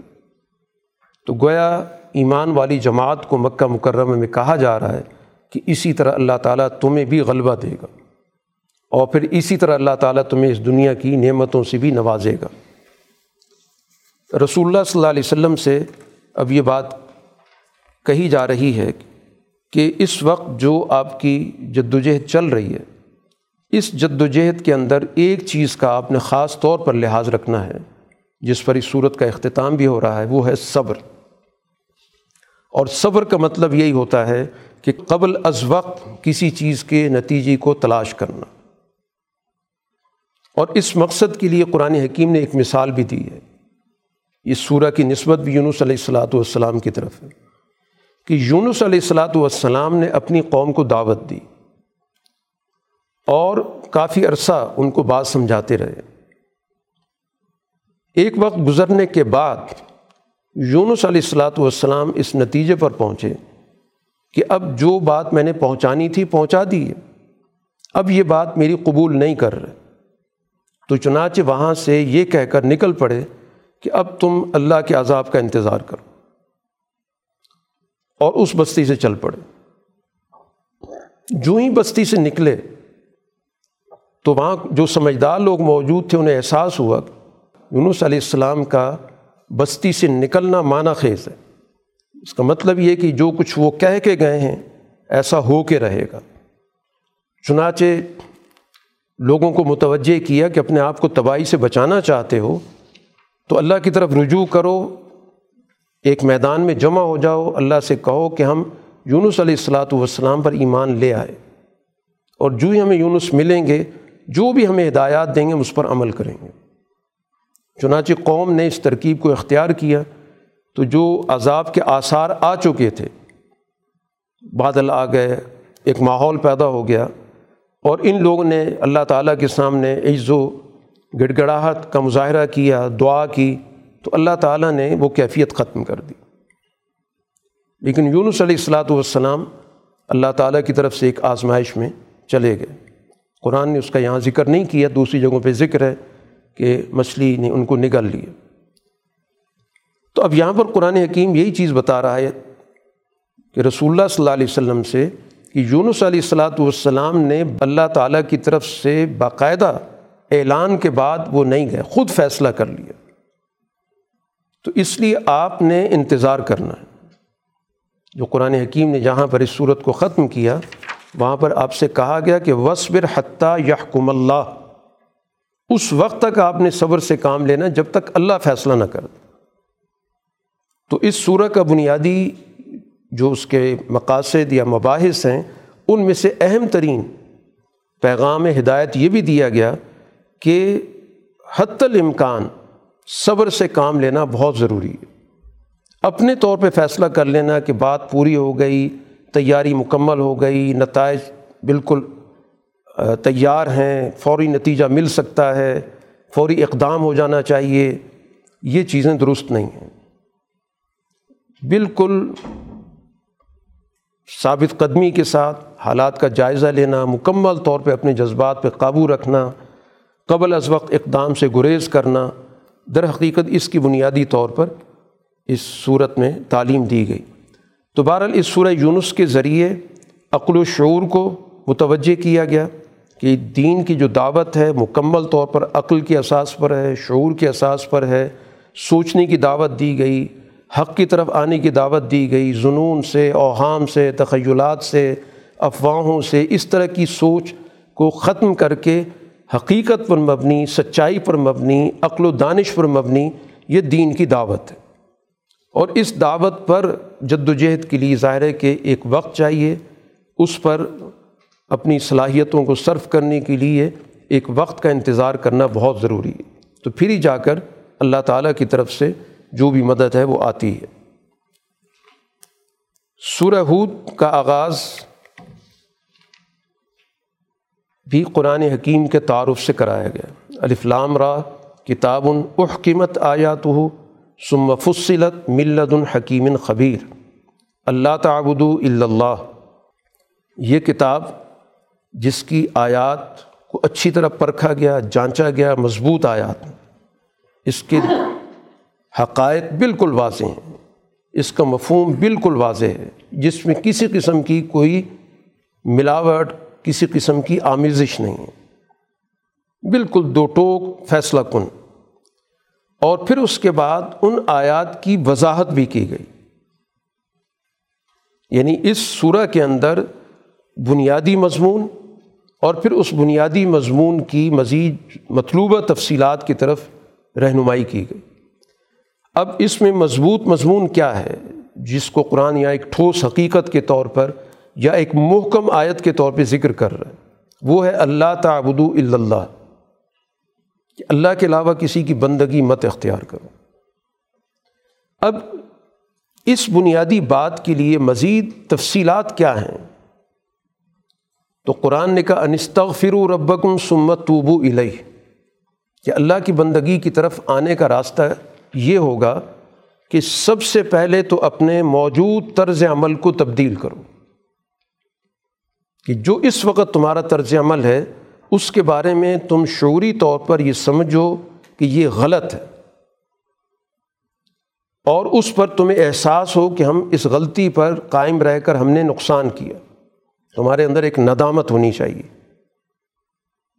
اور اس سے نکلنے کا تمہارے ذہن کے اندر ایک مکمل یقین ہونا چاہیے کہ ہمیں اس سے لازماً نکلنا ہے۔ کیونکہ استغفار کے بنیادی اجزاء ہیں۔ کہ جو موجود طرز عمل ہے، اس سے قطع تعلق کرنا، اس پر ندامت و پشیمانی کا اظہار ہونا اور آئندہ کے لیے بہتر راستے کی طرف جانے کا فیصلہ کرنا۔ تو سب سے پہلے تو استغفار ہے۔ اور پھر دوسرا فیصلہ یہ ہے کہ سمت تو بو کہ پھر اس صحیح راستے پر گامزن بھی ہو جاؤ۔ اللہ کی طرف رجوع کرو یعنی جو صحیح اور درست نظریہ عقیدہ راستہ بتائے گا اس پر چل پڑو۔ تو اس کے نتیجے میں کیا ہوگا؟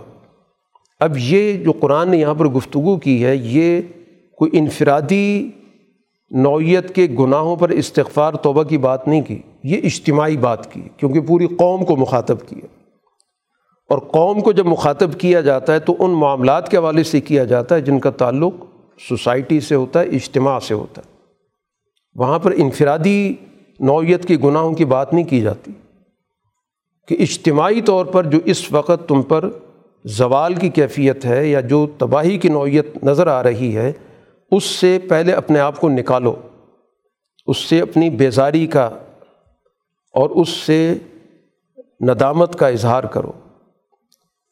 اس کے نتیجے میں قرآن حکیم نے یہاں پر اجتماعی نتائج بتائیں کہ یمت کم متعن حسن الا اجلم مسمن۔ اس کے نتیجے میں ایک وقت کے لیے، ظاہر دنیا کا ایک وقت مقرر ہے، تو دنیا میں تمہیں اللہ تعالیٰ کی طرف سے جو سب سے بہترین فائدہ ہے وہ دیا جائے گا۔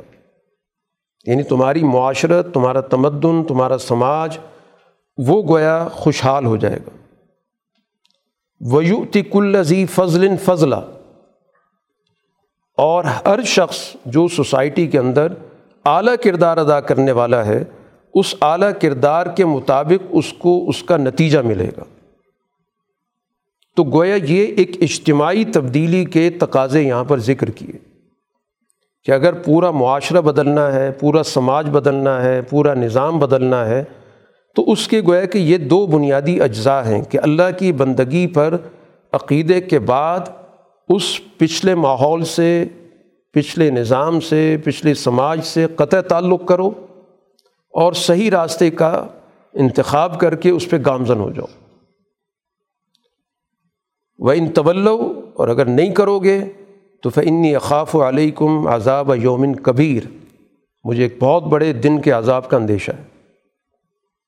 تو یہ گویا کہ بنیادی پیغام ہے اس صورہ کے اندر۔ یعنی اگلے کچھ واقعات کے ضمن میں بھی اس بات کو بتایا جائے گا۔ یہاں پر تو قرآن نے اصولی درجے میں براہ راست مخاطب کیا ہے جن کے سامنے قرآن نازل ہوا یا آج جن کے سامنے قرآن موجود ہے۔ اور اگلے واقعات میں، تاریخی واقعات میں بھی اسی پیغام کو وہاں بھی نمایاں کیا گیا۔ یعنی استغفر و ربکم سمتوبو وہاں پر بھی یہ جملے بار بار آ رہے ہیں۔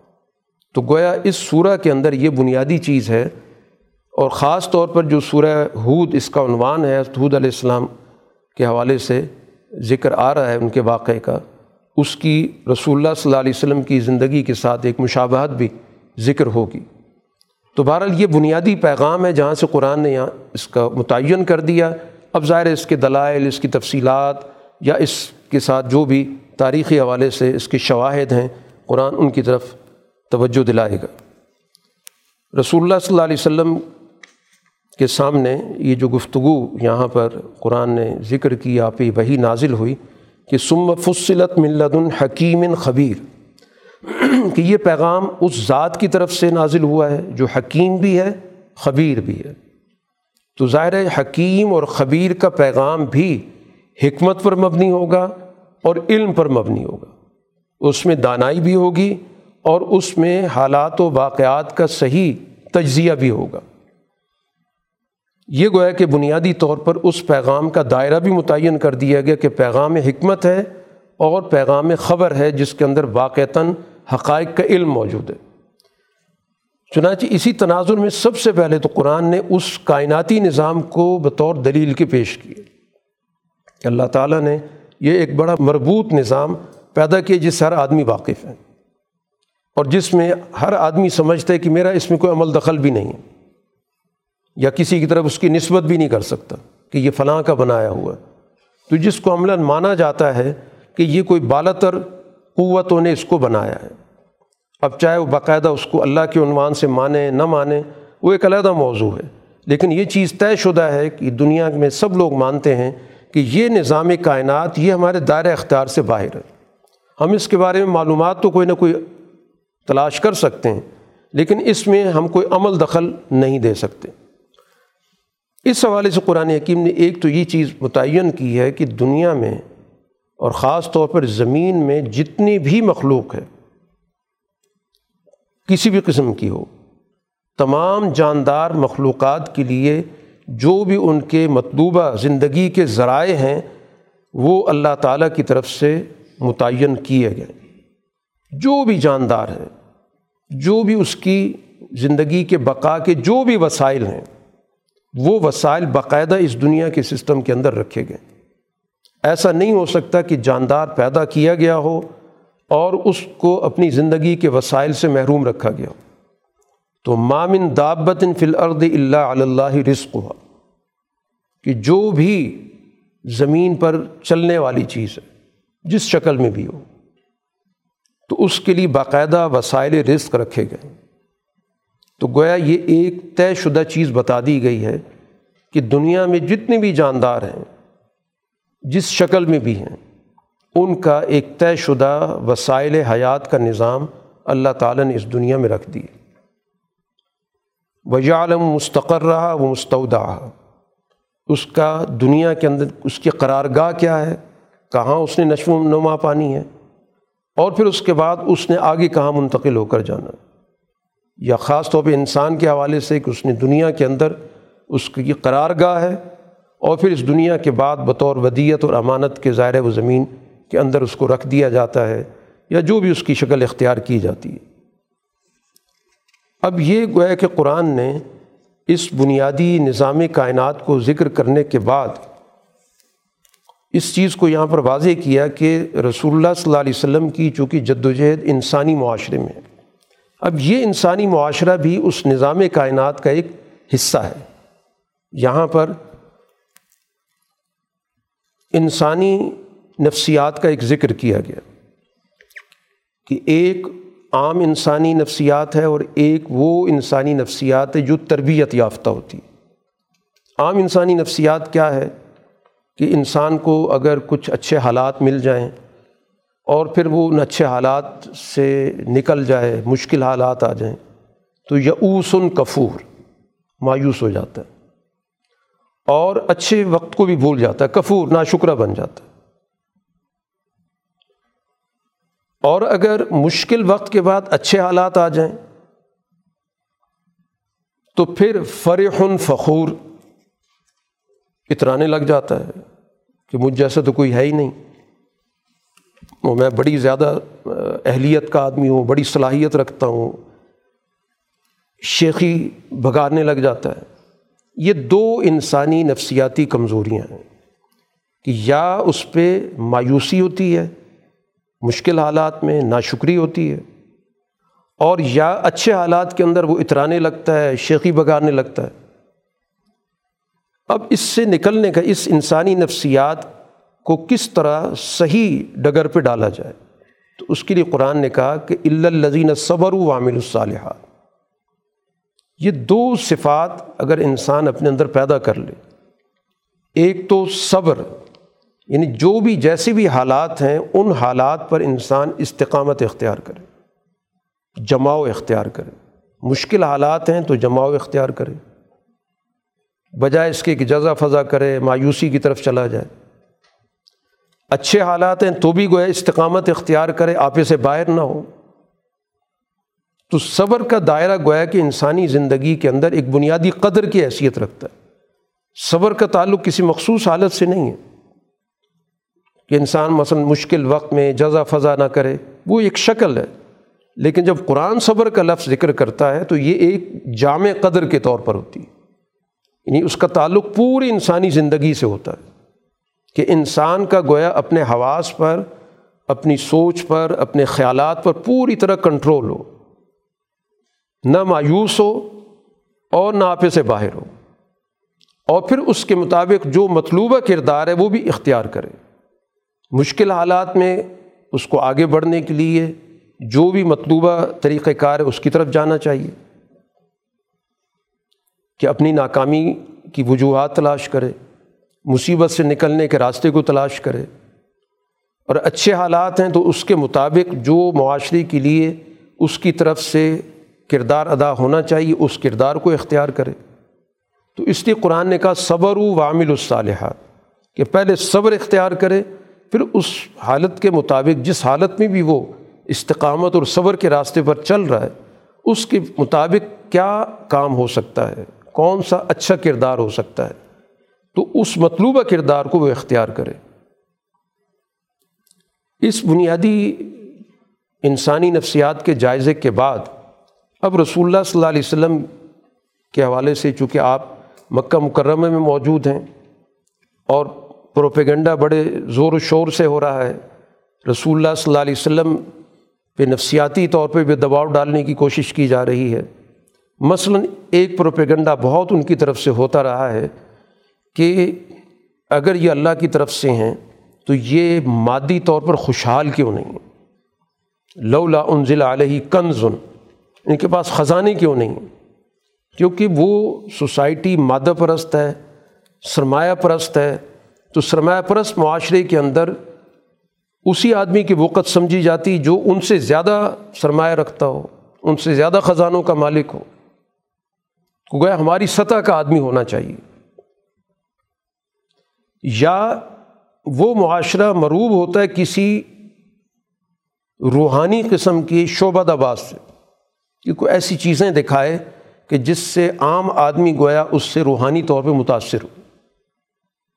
تو کہنے لگے کہ او جا اماہ ملک، کہ یا تو ان کے ساتھ فرشتہ کھڑا ہوتا اور فرشتہ بول رہا ہوتا کہ یہ اللہ کی طرف سے آئے تو ظاہر اس چیز کا اس ماحول کے اندر اس طرح کی باتوں کا وزن بھی سمجھا جاتا تھا جو سرمایہ پرست ماحول ہوتا ہے۔ تو قرآن نے رسول اللہ صلی اللہ علیہ وسلم کو کہا کہ ان باتوں سے آپ کا دل تنگ نہیں ہونا چاہیے۔ یا اللہ تعالیٰ کی طرف سے کوئی پیغام آپ کو دیا جا رہا ہے تو کوئی حصہ آپ اس وجہ سے نہ چھوڑ دیں۔ ان چیزوں کو آپ نے کنٹرول کرنا ہے۔ انما انت نذیر۔ آپ کا جو مشن ہے، آپ کا جو منصب ہے وہ نذیر کا ہے۔ تو نظیر کے لیے تو یہ کوئی شرائط نہیں ہوتی۔ اس کا کام ہوتا ہے کہ مستقبل کے حالات پر نظر رکھ کر اور معاشرے کے لوگوں کو تنبی کرنا، آگاہ کرنا، خبردار کرنا کہ میں تمہاری مستقبل کے اندر تباہی دیکھ رہا ہوں۔ تم اپنے آپ کو اگر بچانا چاہتے ہو تو اپنے طرز عمل کو بدلو۔ تو وہ گویا دور کے نتائج کو دیکھ رہا ہوتا ہے، گویا اس کی نظروں کے سامنے ایک قسم کا مشاہدہ ہوتا ہے، وہ محسوس کر رہا ہوتا ہے۔ کہ یہ قوم جس راستے پر چل رہی ہے تباہی کے علاوہ اس کا کوئی نتیجہ نہیں نکلے گا۔ تو آپ کا تو منصب نظیر کا ہے۔ تو اب ان باتوں سے کہ خزانے والا ہونا چاہیے اور فرشتے والا ہونا چاہیے، ان باتوں پہ آپ قطن کوئی توجہ نہ دیں۔ باقی یہ پروپیگنڈا کہ آپ نے باتیں خود بنائی ہیں، تو قرآن نے یہاں پر یہ کہا کہ ان سے کہو کہ اس طرح کی دس قوانین، دس دعوتیں دس صورتیں ذرا لے آؤ، تو بات واضح ہو جائے گی۔ دعووں سے کیا فائدہ؟ فعلم یستجیب القم اور جب ظاہر یہ بات نہیں مانیں گے تو آپ اس بات پہ ان لوگوں کو جان لینا چاہیے کہ انما ان ضلع بعلم اللہ، یہ اللہ کے علم کے مطابق یہ کتاب، یہ وہی اتر رہی ہے۔ فعال انتم مسلمون؟ اب ماننے کے لیے تیار ہو کہ تم اپنا تجربہ کر کے دیکھ لو کہ اس جیسی کوئی چیزیں تیار کرو اور ظاہر تم یہ نہیں کر سکتے۔ تو پھر تم ماننے کی طرف آؤ۔ قرآن حکیم یہاں پر اس چیز کو بھی واضح کر رہا ہے کہ افمن کان اعلیٰ بینت مر ربی ہی دیکھیں رسول اللہ صلی اللہ علیہ وسلم ایک بالکل روشن اور واضح راستے پر۔ اور یہ وہ راستہ ہے جس کو فطرت کا راستہ کہتے ہیں۔ جو فطرت کا راستہ ہے، جو اللہ تعالیٰ نے انسانوں کے اندر سوچنے کی، سمجھنے کی صلاحیتیں رکھی ہیں، جو بطور انسان کے ہمارے انسانی تقاضے ہیں، نوعی تقاضے ہیں۔ ان نوعی تقاضوں کو سمجھنا یہ اللہ تعالیٰ کی طرف سے ہمیں از خود ایک بجینہ دیا گیا، ایک واضح دلیل دی گئی ہے، جس کے پاس بھی اللہ تعالیٰ نے بطور انسان کی صلاحیت رکھی ہے سوجھ بوجھ رکھی ہے، تو یہ فطرت سلیمہ، یہ اللہ تعالیٰ کی طرف سے ایک واضح دلیل ہمارے پاس ہے۔ اور ویتلوح شاہد المن ہو اور اس کے پیچھے پر اللہ تعالیٰ وہی بھی بھیج دیتا ہے، نبی آ جاتا ہے۔ تو یہ رسول اللہ صلی اللہ علیہ وسلم جس راستے پر ہیں، یہ فطرت کا راستہ ہے اور اس کے ساتھ ساتھ اللہ تعالیٰ کی طرف سے آپ کے پاس وہی بھی آ چکی ہے۔ بالکل اسی طرح جیسے آپ سے پہلے موسیٰ علیہ السلام کے پاس آئی تھی۔ تو یہ گویا آپ کا راستہ کوئی الجھا ہوا نہیں ہے، پیچیدہ نہیں ہے، سمجھ میں نہ آنے والا نہیں ہے، بالکل واضح راستہ ہے۔ تو اس کی شواہد بھی موجود ہیں، تائیدی چیزیں بھی موجود ہیں۔ یعنی عقلی طور پر بھی اور ثبوت اور دستاویزی طور پر بھی۔ یہی سب سے بڑی چیزیں ہوتی ہیں انسان کے فیصلے کے لیے۔ کہ اس کی سوجھ بوجھ کام کر رہی ہو اور اس کے پاس کوئی مستند دستاویز ہو۔ انہیں پر فیصلہ ہوتا ہے اور یہ دونوں چیزیں اس وقت رسول اللہ صلی اللہ علیہ وسلم پیش کر رہے ہیں۔ اب یہاں پر قرآن حکیم نے کچھ واقعات کے ذریعے رسول اللہ صلی اللہ علیہ وسلم کے پیغام کو واضح کیا کہ آپ کی جو جد و جہد ہے وہ تقریباً اسی طرح کی جد و جہد قوم نوح کی ہے۔ ان کے جو رویے ہیں وہ اس وقت آپ کے مخالفین کے رویے ہیں۔ نو علیہ السلاۃ والسلام نے جب دعوت دی ہوئی اللہ کی بندگی کی دعوت ہے۔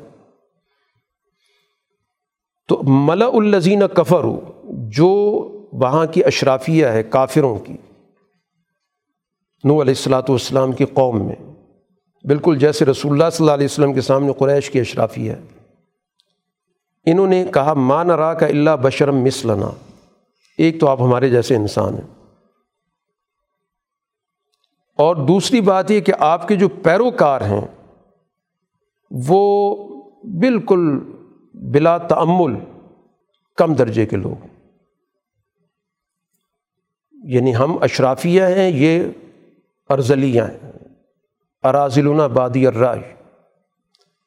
اور تمہارا، ہمارے مقابلے میں کوئی فضیلت کا پیمانہ بھی نہیں ہے۔ کہ جس کی وجہ سے ہم مانیں کہ تم ہم سے زیادہ اچھے ہو، بہتر ہو۔ بل نظن کم کاذبین۔ ہم تو تم کو جھوٹا سمجھتے یہ قوم نو کے سرداروں کا جواب ہے۔ اور رسول اللہ صلی اللہ علیہ وسلم کے سامنے قریش کے سرداروں کا بھی یہی طرز عمل تھا۔ نو علیہ السلاۃ والسلام نے کہا کہ دیکھو، ایک تو میں اپنی رب کی طرف سے ایک واضح راستے پر ہوں، فطرت کے راستے پر ہوں۔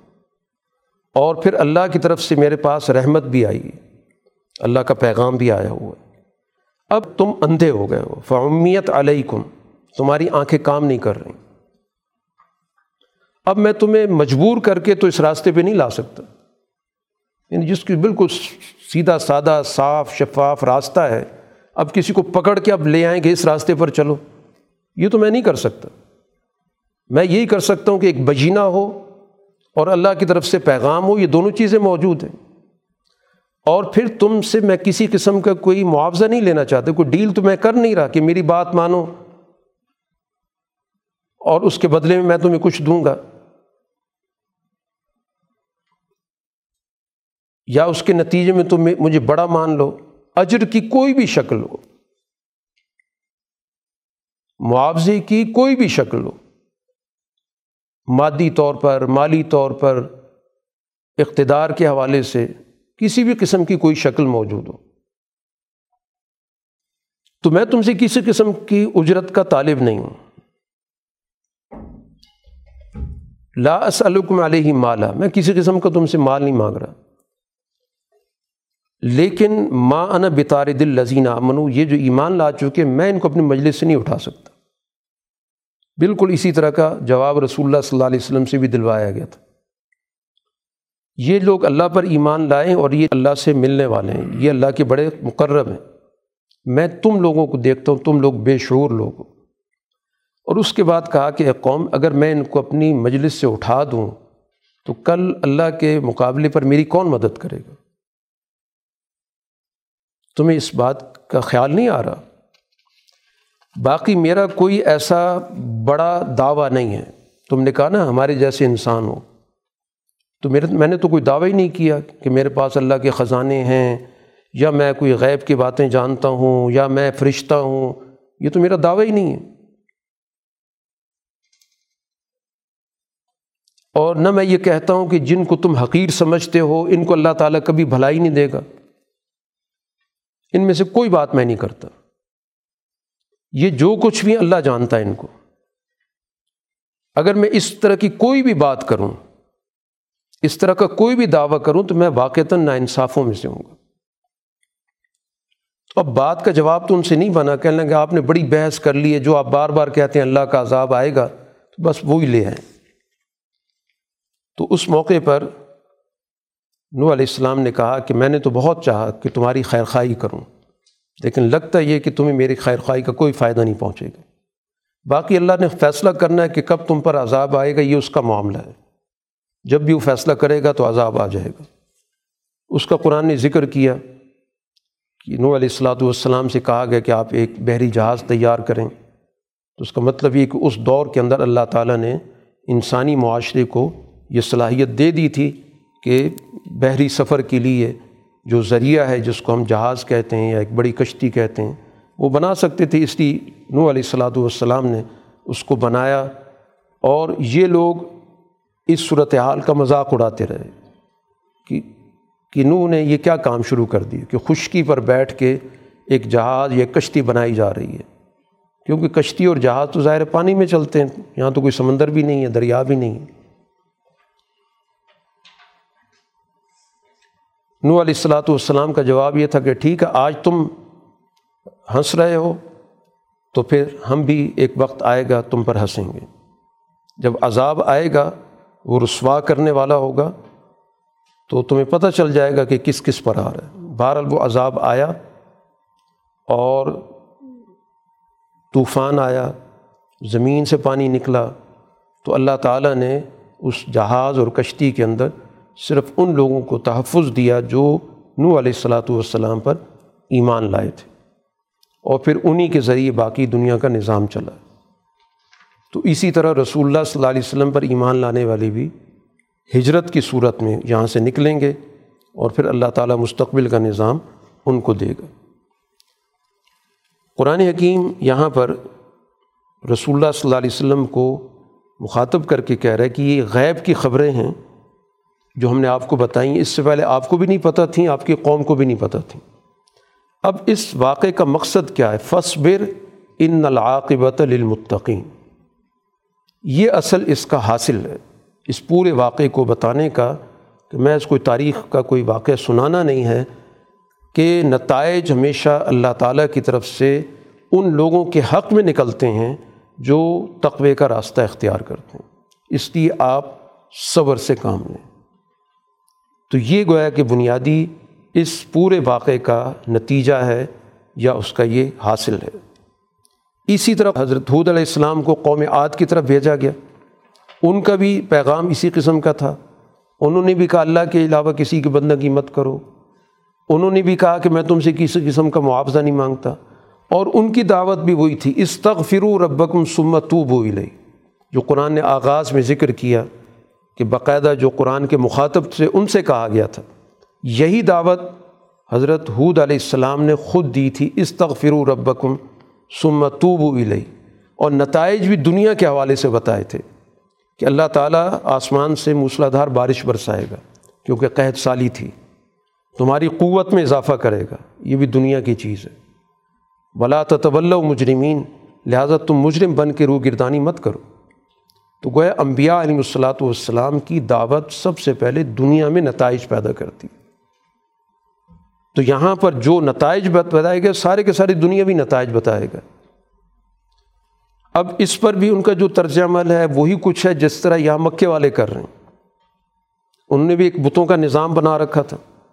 تو کہنے لگے کہ صالح، ان نقول اللہ ترا کا بعض و علی حتینہ بسو اے حود کہ لگتا ایسا ہے کہ ہمارے بعض خداؤں نے آپ کو بری طرح کوئی آسیب پہنچا دیا ہے، ان کا کوئی اثر ہو گیا ہے، جس کی وجہ سے آپ اس طرح کی باتیں کر رہے ہیں۔ تو حضرت حود نے کہا، انی اشہد اللہ، میں اللہ کو بھی گواہ بناتا ہوں، تم بھی گواہ رہو کہ میرا تمہارے طرز عمل سے کوئی تعلق نہیں، انی بری مما تشریک ہوں فقیدونی جمیان اب تم سب مل کے میرے خلاف جو بھی سازش کرنا چاہتے ہو کر لو۔ سم لاتن ضرون مجھے قطن مہلت مت دو۔ انی توکل تو اللہ میں نے اللہ پر بھروسہ کیا ہوا۔ تو گویا مکہ کے لوگوں کو سنایا جا رہا ہے کہ جو کچھ تم کر سکتے ہو، کر گزرو۔ بات اللہ کے رسول نے تم تک منتقل کر دی ہے۔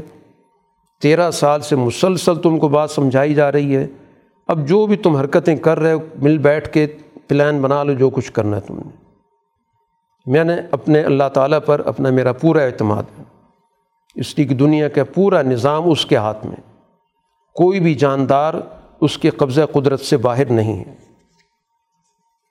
اور اگر میری بات نہیں مان رہے تو فقط اب لغ تو کم ماں ارسل تو بھی کم میں نے اپنی بات پہنچا دی ہے۔ وہ یس تخلیف و ربی قومن غی رقم اب تمہارے بعد اس زمین کی حکومت کسی اور کو ملے گی۔ تمہارے ہاتھ سے نکل گئی۔ تو یہی گویا کہ مکہ والوں سے بھی کہہ دیا گیا تھا کہ اب تمہارے ہاتھ میں کچھ نہیں رہا۔ یہ سارا نظام اب پلٹنے والا ہے۔ انہی لوگوں کو جن کو تم دھتکارتے ہو، کمزور سمجھتے ہو، رہنے نہیں دیتے، ان ان کے ہاتھ میں یہ سارا نظام آنے والا ہے۔ اسی طرح کا قرآن حکیم نے قوم سمود کے حوالے سے ذکر کیا۔ کہ حضرت صالح علیہ السلام نے بھی ان سے وہی بات کی تھی کہ اللہ تعالیٰ نے تمہیں زمین میں بسایا ہے فسط فرو سمت و اور ان کا جواب بھی ملتا جلتا ہے ان سب لوگوں کا کہ سالے تم تو بڑے سمجھدار آدمی تھے۔ کن تفینہ مرجون مستقبل کے حوالے سے ہمیں بڑی امیدیں تھیں تم سے کہ تم بڑے دانا آدمی ہو اور ہماری قیادت تم کرو گے۔ اور تم نے ہمیں انہیں چیزوں سے منع کرنا شروع کر دیے جو ہمارے آبا و اجداد کرتے آ رہے تھے۔ تو حضرت صالح علیہ السلام کا جواب بھی وہی ہے کہ میں ایک بالکل واضح اور سیدھے راستے پر ہوں جس میں کسی قسم کی کوئی کجی نہیں ہے۔ اور اللہ تعالیٰ کی طرف سے میرے پاس رحمت بھی پہنچ چکی ہے وہی کی شکل میں۔ تو اس کے باوجود اگر میں اللہ تعالیٰ کی نافرمانی کروں گا تو میں انسرونی کون میری مدد کرے گا؟ اور ان کو بطور نشانی کے اللہ تعالیٰ کی طرف سے ایک ناکہ ایک اونٹنی دی گئی۔ انہوں نے ظاہر اس کے ساتھ بدسلوکی کی، اللہ تعالیٰ کی طرف سے سزا آ گئی۔ اسی طرح اللہ تعالیٰ نے قوم لوت کا ذکر کیا، ان پر بھی عذاب آیا۔ اس سے پہلے وہ عذاب دینے والے فرشتے ابراہیم علیہ السلام کے پاس آئے تھے۔ اس واقعے کے ذکر کے بعد قوم لوت تک اس وہ عذاب پہنچا۔ ان کا جو طرز عمل تھا، ظاہر ہے وہ بھی اسی طرح کا تھا۔ لوت علیہ السلاۃ والسلام کی تنبی پر، بار بار ڈرانے پر کوئی توجہ نہیں دی۔ اور اتنے حدود سے نکل گئے کہ جو بنیادی اخلاقی اقدار ہیں، ان کو بھی پامال کیا کہ جب کسی کے پاس مہمان آتے ہیں، تو وہ پوری بستی کی عزت ہوتے ہیں۔ پوری بستی کے لوگ ان کو اپنی لیے عزت تصور کرتے ہیں۔ وہ کسی ایک آدمی کے مہمان نہیں ہوتے۔ اب یہ فرشتے جو انسانی شکل میں ان کے گھر آئے تو ان پہ چڑھ دوڑے اور اپنی جو بھی ان کی مکرو قسم کی فرمائش تھی وہ رکھنی شروع کر دی۔ اب ظاہر لوت علیہ السلاۃ والسلام کے لیے یہ ماحول بہت ہی دل گرفتہ تھا۔ ان کی طبیعت پہ اس کا ظاہر بہت بڑا اثر پڑا۔ حتیٰ کہ ان نے یہ بھی کہا اولائی بناتی ہن اتھر القم کہ اگر واقعتاً تمہارے اس طرح کے جذبات ہیں، تو جو اللہ تعالیٰ نے ایک فطری نظام رکھا ہے کہ دو مخالف صنفوں کے درمیان یہ تعلق ہوتا ہے جائز طریقے سے۔ تو میں اپنی بیٹیوں کے ساتھ تمہارا رشتہ کر دیتا ہوں۔ یہ زیادہ پاکیزہ راستہ ہے۔ اللہ کا تقوی اختیار کرو، مجھے میرے مہمانوں کے حوالے سے رسوا مت کرو۔ علیہ سمن کم رج الرشید کوئی بھی تم میں عقل و دانہ آدمی نہیں ہے۔ کہ کم سے کم کوئی بنیادی اخلاقی اقدار کا ہی لحاظ رکھ لیتا۔ اب اس موقع پر ظاہر جلوت علیہ السلاۃ والسلام نے جو ایک کیفیت محسوس کی کہ مہمان موجود ہیں، قوم کے جو اوباش قسم کے لوگ ہیں ان نے گھر کا گھیراؤ کیا ہوا ہے، تو ان کی زبان سے کچھ ایسے کلمات نکلے۔ جس میں ظاہر ہے کہ حالات کا ایک تأثر موجود ہے کہ لو ان علی بکم قوتاً، کاش میرے پاس تمہارے ساتھ مقابلہ کرنے کی طاقت ہوتی۔ ظاہر اس وقت تو میں اکیلا ہوں۔ او آبی الا رکن شدید، یا میں کسی مستحکم پناہ میں ہوتا۔ کوئی پناہ گاہ ہوتی میں جہاں جا کے موجود ہوتا اپنے ان مہمانوں کے ساتھ۔ تو اس موقع پر ظاہر یہ کیفیت دیکھ کر تو یہ فرشتے بول پڑے کہ ہم انسانی شکل میں ہم کوئی مہمان آپ کے نہیں ہیں، ہم تو آئے اس لیے کہ ان لوگوں کو تباہ کریں۔ یہ آپ کو کسی قسم کی کوئی تکلیف نہیں پہنچا سکتے۔ بس آپ راتوں رات اپنے گھر والوں کو یہاں سے لے جائیں۔ اللہ ان کی حفاظت کرے گا، سوائے آپ کی بیوی کی، کیونکہ اس کے نظریات درست نہیں ہیں، وہ اپنی قوم کے ساتھ ہے تو وہ تو اس عذاب سے نہیں بچ سکتی، باقی سب بچیں گے۔ قوم شعیب کا ذکر کیا گیا۔ اللہ تعالیٰ نے مدین کی طرف شعیب علیہ السلام کو بھیجا۔ اب شعیب علیہ السلاۃ والسلام کے واقعے کا جو ذکر کیا قرآن حکیم نے، ان واقعات میں جیسے ہم بار بار اس چیز کو دیکھ رہے ہیں کہ مکہ کی سوسائٹی کے جو حالات ہیں، وہ ان واقعات کے اندر ہمیں نظر آتے ہیں۔ مکہ کے اندر جو تجارتی نظام تھا، اس میں بھی بہت زیادہ اونچ نیچ تھی۔ جس کو ہم کہتے ہیں سرمایہ پرستی کا نظام تھا، کہ جو طاقتور لوگ تھے وہ استحصال کرتے تھے۔ تو ناپ تول کا جو نظام تھا، وہ مکہ کے اندر بھی درست خطوط پر استوار نہیں تھا۔ مکہ کے لوگ بھی تجارت پیشہ تھے اور مدین والے بھی تجارت پیشہ ہیں۔ شعیب علیہ السلاۃ والسلام نے سماجی مسائل پر بھی بات کی۔ ہر نبی اس بنیادی پیغام کو اللہ کی بندگی اور توحید کے پیغام کو سماجی تقاضوں کے ساتھ جوڑتا آ رہا ہے۔ اب اس وقت ان کا سب سے بڑا مسئلہ معاشی استحصال تھا۔ تو حضرت شعیب علیہ السلاۃ والسلام نے اسی حوالے سے ان کو کہا کہ اوف المکیال والمیزان بالقسط، انصاف کے ساتھ یہ ماپ تول کا نظام درست کرو، پورا پورا رکھو۔ بلا تب خس الناس اشیاء ہوں یہ لوگوں کو چیزیں کم کر کے مت دیا کرو۔ پیسے پورے لے لینا، چیز تھوڑی دینا۔ اسی سے زمین میں فساد مچتا ہے۔ باقی جائز طریقے سے اگر تمہیں کچھ ملتا ہے، جو جس کو جائز نفع کہتے ہیں، بقیت اللہ خیر الکم جو اللہ تعالیٰ کی طرف سے تجارت کے اندر ایک نظام رکھا گیا ہے، تو وہ ایک جائز طریقہ، وہ تمہارے لیے زیادہ بہتر ہے۔ کوئی حضرت شعیب خود بھی تاجر تھے۔ تو اس لیے کہا کہ جو ایک معقول طریقہ ہے تجارت کے اندر کہ لوگ ظاہر ایک جگہ سے دوسری جگہ پر چیز لے کر آتے ہیں تو اس پر ایک جائز منافع رکھتے ہیں، وہ درست ہے۔ لیکن یہ طریقہ کار غلط ہے کہ پیسے پورے لے لو، چیزیں تھوڑی دینی شروع کر دو۔ تو اس نظام کو درست کرو۔ اب اس کا جو رد عمل ہے ان کی قوم کے تاجروں کا، اس سے میں بات سمجھنے میں مدد ملتی ہے کہ دین کے اندر وحدت، دین کا عبادت کا نظام اور تجارت کا نظام یہ ایک دوسرے سے کٹے ہوئے نہیں ہیں۔ شعیب علیہ السلام سے وہ کہنے لگے، شعیب، یہ جو آپ نماز پڑھتے ہیں، یہ آپ کی نماز آپ کو کہتی ہے کہ ہم ان کی بندگی نہ کریں جن کے ہمارے بڑے کرتے تھے۔ آپ کی نماز حکم دیتی ہے کہ ہم اپنے مال کے اندر منمانی نہ کریں۔ یعنی جو آپ ہمیں مالی معاملات میں رہنمائی دے رہے ہیں، تو گویا اس کا تعلق آپ کی نماز سے۔ تو گویا وہ بھی سمجھتے ہیں کہ نماز ایک ایسا نظام ہے کہ جو محض عبادت نہیں ہے، بلکہ انسان کی باقی معاملات کے اندر بھی یہ نماز مؤثر ہوتی ہے۔ اس لیے انہوں نے نماز کی طرف ان سب چیزوں کو منسوب کر دیا کہ آپ کی نماز گویا آپ کو حکم دیتی ہے کہ ان نتر کا ما یابد و کہ ہم چھوڑ دیں ان کو جن کے ہمارے بڑے پوجا کرتے آ رہے ہیں۔ اور ان نفع لفی اموالینہ مانشا یا اپنے مال کے اندر منمانی نہ کریں۔ آپ تو بڑے متحمل آدمی تھے، بردبار آدمی تھے، باوقار آدمی تھے، سمجھدار آدمی تھے۔ ہمیں آپ سے بڑی امیدیں تھیں۔ تو حضرت شعیب علیہ السلام نے بھی ان کو اسی انداز سے جواب دیا۔ کہ ایک تو ذاتی طور پر میرا کوئی معاملہ نہیں ہے۔ میں خود تاجر پیش ہوں رزقنی من رزقن حسن۔ لیکن میں ایک بالکل سیدھے اور واضح راستے پر ہوں کہ میں جو تم کو یہ ہدایات دے رہا ہوں، اس سے میرا کوئی شاید مالی مفاد ہو یا میرے کوئی کاروبار کا معاملہ ہو، تو اس کے لیے میں تم سے کہہ رہا ہوں کہ پورا پورا تولا کرو، پورا پورا ناپا کرو۔ یہ میرا کوئی ذاتی مسئلہ نہیں رضا من رزقن حسن۔ مجھے تو اللہ تعالیٰ نے اچھا رزق دے رکھا ہے۔ میں اپنے پاؤں پہ کھڑا ہوں، میرا اچھا کام چل رہا ہے، میری اچھی تجارت ہے۔ اور دوسری بات یہ کہ میں بالکل ایک سیدھی، سادی، صاف، واضح بات کر رہا ہوں۔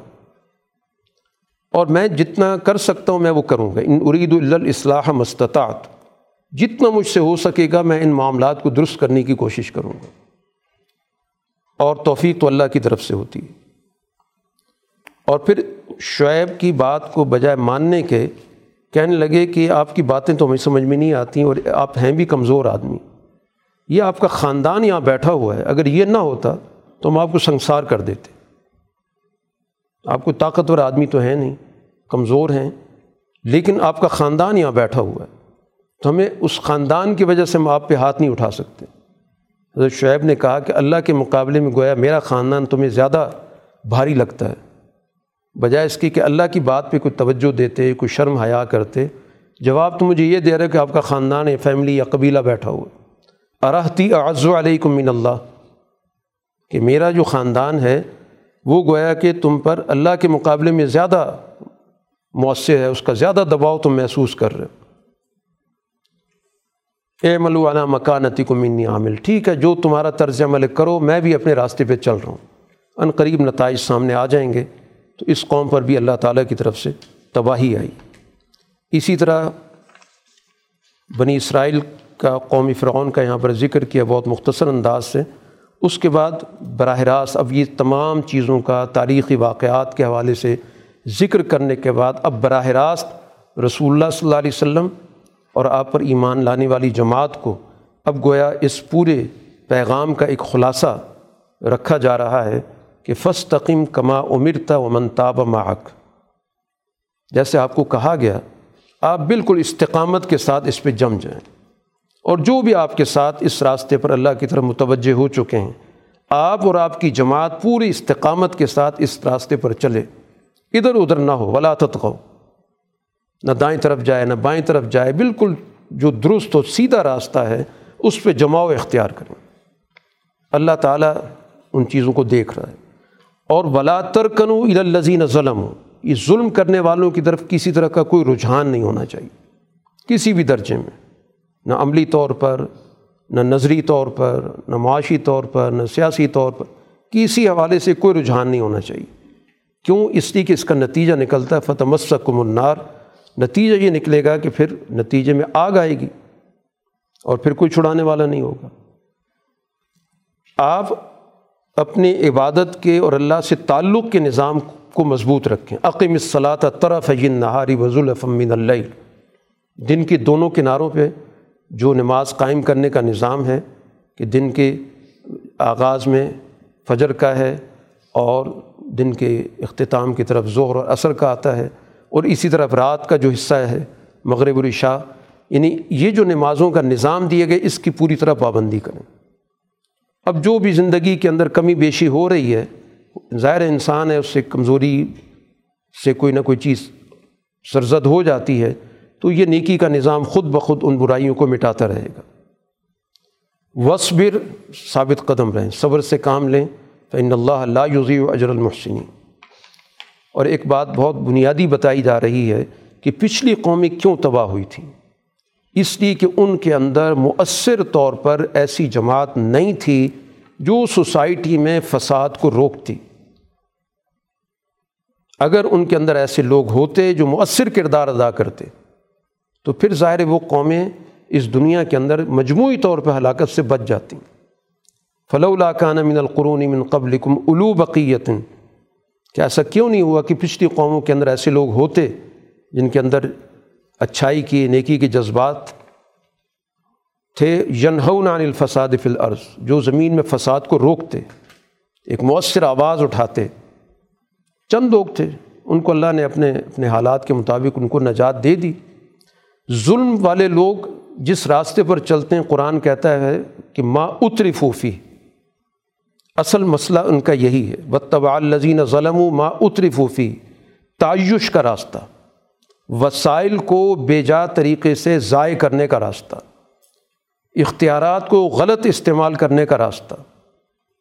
تو معاشی طور پر اور سیاسی طور پر یہ راستہ در حقیقت تباہی کا راستہ ہے۔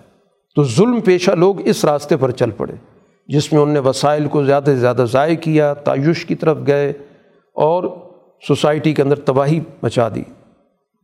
وکان و مجرمین، یہ مجرم پیشہ لوگ تھے۔ اور اللہ تعالیٰ بستیوں کو ظلم سے تباہ نہیں کرتا۔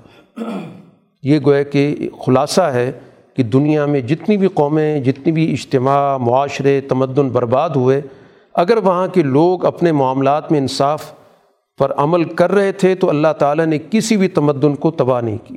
ایسا نہیں ہوا کہ اپنے باہمی معاملات میں وہ انصاف پر تھے اور اللہ نے اس قوم کو یا اس اجتماع کو یا اس تمدن کو تباہ کر دیا۔ تو دنیا کے اندر جو سوسائٹی اپنے باہمی معاملات میں حقوق کا نظام قائم کرتی ہے، باہمی معاملات میں انصاف سے رہتی ہے، اس دنیا کے اندر گویا اللہ تعالیٰ کی طرف سے ان کی بقا کی ضمانت دے دی گئی۔ باقی ان کے عقیدے کی خرابی ہے تو اللہ تعالیٰ نے قیامت کا نظام رکھا ہے۔ اس دنیا کے اندر کوئی بھی قوم آج تک اس بنیاد پہ اللہ تعالیٰ کی طرف سے تباہ نہیں کی گئی۔ کہ اس کے عقیدے میں خرابی تھی لیکن باہمی معاملات ان کے اچھے تھے۔ باہلوا مسلحون کہ باہمی معاملات کے اندر وہ ایک دوسرے کے ساتھ اچھائی کا، بہتری کا معاملہ کرتے تھے۔ اب یہ سارے واقعات قرآن نے کس لیے ذکر کیا؟ کلن نقص علیہ کا من امبا رسولی مانصبی تو بھی فعادک یہ جو واقعات ہم نے آپ کے سامنے بیان کیے، اصل مقصد یہ ہے کہ آپ کے دل کو مضبوط کرے آپ کو حوصلہ ملے۔ کہ تاریخ کا تسلسل کیا بتاتا ہے؟ تو تاریخی تسلسل کا مطالعہ بہت ضروری ہے۔ نہ صرف مطالعہ، بلکہ جو سال تاریخی تسلسل ہے، اس سے ربط بھی ضروری ہے۔ رسول اللہ صلی اللہ علیہ وسلم، حالانکہ امام الانبیاء ہیں، لیکن آپ کو بھی اس تاریخی تسلسل کے ساتھ جوڑا گیا۔ ان واقعات کے ذریعے بتایا گیا کہ آپ کا سلسلہ تاریخ یہ ہے۔ نو علیہ السلام کا حود علیہ السلام کا، صالح علیہ السلام کا، ابراہیم علیہ السلام کا لوت علیہ السلام کا، موسیٰ علیہ السلام کا، شعیب علیہ السلام کا، یہ سارے واقعات مانصبی تو بھی فعادک اب اس سے گویا آپ کے دل کو ایک حوصلہ ہوگا کہ تاریخ کا یہ سارا تسلسل بتا رہا ہے کہ یہ سب لوگ اپنے دور کے اندر کامیاب ہوئے۔ وجا اکفی حاضی الحق۔ اب اس صورہ کے اندر آپ کے سامنے ایک تو حق بالکل واضح کر کے پیش کر دیا گیا۔ اور اس صورہ کے اندر معاوضہ ایک رہنمائی آ گئی، خیرخواہی کا پیغام آ گیا و ذکر للمؤمنین اور اہل ایمان کے لیے بھی ایک یاد دہانی آ گئی۔ اور جو لوگ ایمان نہیں لائے انہیں کہا، اے عمل علا مکانت ٹھیک اپنا کام کرتے رہو، انا عامل ہم بھی اپنا کام کر رہے ہیں۔ ون تذیرو تم بھی انتظار کرو حالات کا، ہم بھی انتظار کر رہے ہیں، نتائج سامنے آ جائیں گے۔ تو اس صورح کے اندر گویا اہلی ایمان کو رسول اللہ صلی اللہ علیہ وسلم کو براہ راست حالات کے اعتبار سے رہنمائی دی گئی۔ اور خاص طور پر جو آپ سے کہا کہ بالکل فستقم کما عمرتا رسول اللہ صلی اللہ علیہ وسلم سے ایک موقع پر کسی نے ذکر کیا کہ اللہ کے رسول آپ پر کچھ بڑھاپے کے آثار ہیں۔ تو رسول اللہ صلی اللہ علیہ وسلم نے فرمایا کہ شیبتنی صورت ہود و ہمسالحا یہ سورہ ہود اور اس جیسی صورتوں نے مجھے بوڑھا کر دیا۔ تو مفسرین یہی کہتے ہیں کہ یہ جو اللہ کی طرف سے کہا گیا تھا کہ فستقم کما عمر تا جیسے حکم دیا گیا، بالکل اسی طرح آپ اس راستے پر جم جائیں۔ تو ظاہر ہے کہ یہ رسول اللہ صلی اللہ علیہ وسلم کے سامنے تھا، جس کی وجہ سے ظاہر ہے آپ کی ساری فکر، سارے حواس، ساری توجہ اس چیز پر تھی کہ ادھر ادھر نہ ہو جائیں۔ تو ظاہر ہے کہ یقیناً انسان کے جسم پر اس کے اثرات مرتب ہوتے ہیں۔ وہ ماربو کا بغافل نما تعملون۔ تمہارا رب غافل نہیں ہے، جو تم کر رہے ہو تو فعبد ہو و توکل علیہ۔ اسی کی بندگی کرو اور اللہ کی ذات پہ بھروسہ کرو۔ واخر دعمانہ الحمد للہ رب العالمین۔ الحمد للہ رب العالمین۔ ولاقبۃ المطقین والصلاة والسلام على رسول محمد والی وصحابی اجمعین۔ ربنا آتنا فی الدنیا حسنہ وفی الآخرت حسنہ۔ وقینا عذاب النار۔ اے اللہ قرآن کا صحیح فہم عطا فرما، ہمارے شعور میں اضافہ فرما، سچائی کو واضح فرما، اس سچائی پر جمنے کی توفیق عطا فرما، اس کے تقاضے سمجھنے اور پورے کرنے کی ہمت نصیب فرما۔ اس مہینے کی برکتیں عطا فرما، اس مہینے کو ہماری تربیت کا ذریعہ بنا، ہمارے مسائل حل فرما، مشکلات آسان فرما۔ و صلی اللہ تعالیٰ علیہ خیر خلقی محمد والی و اجمعین۔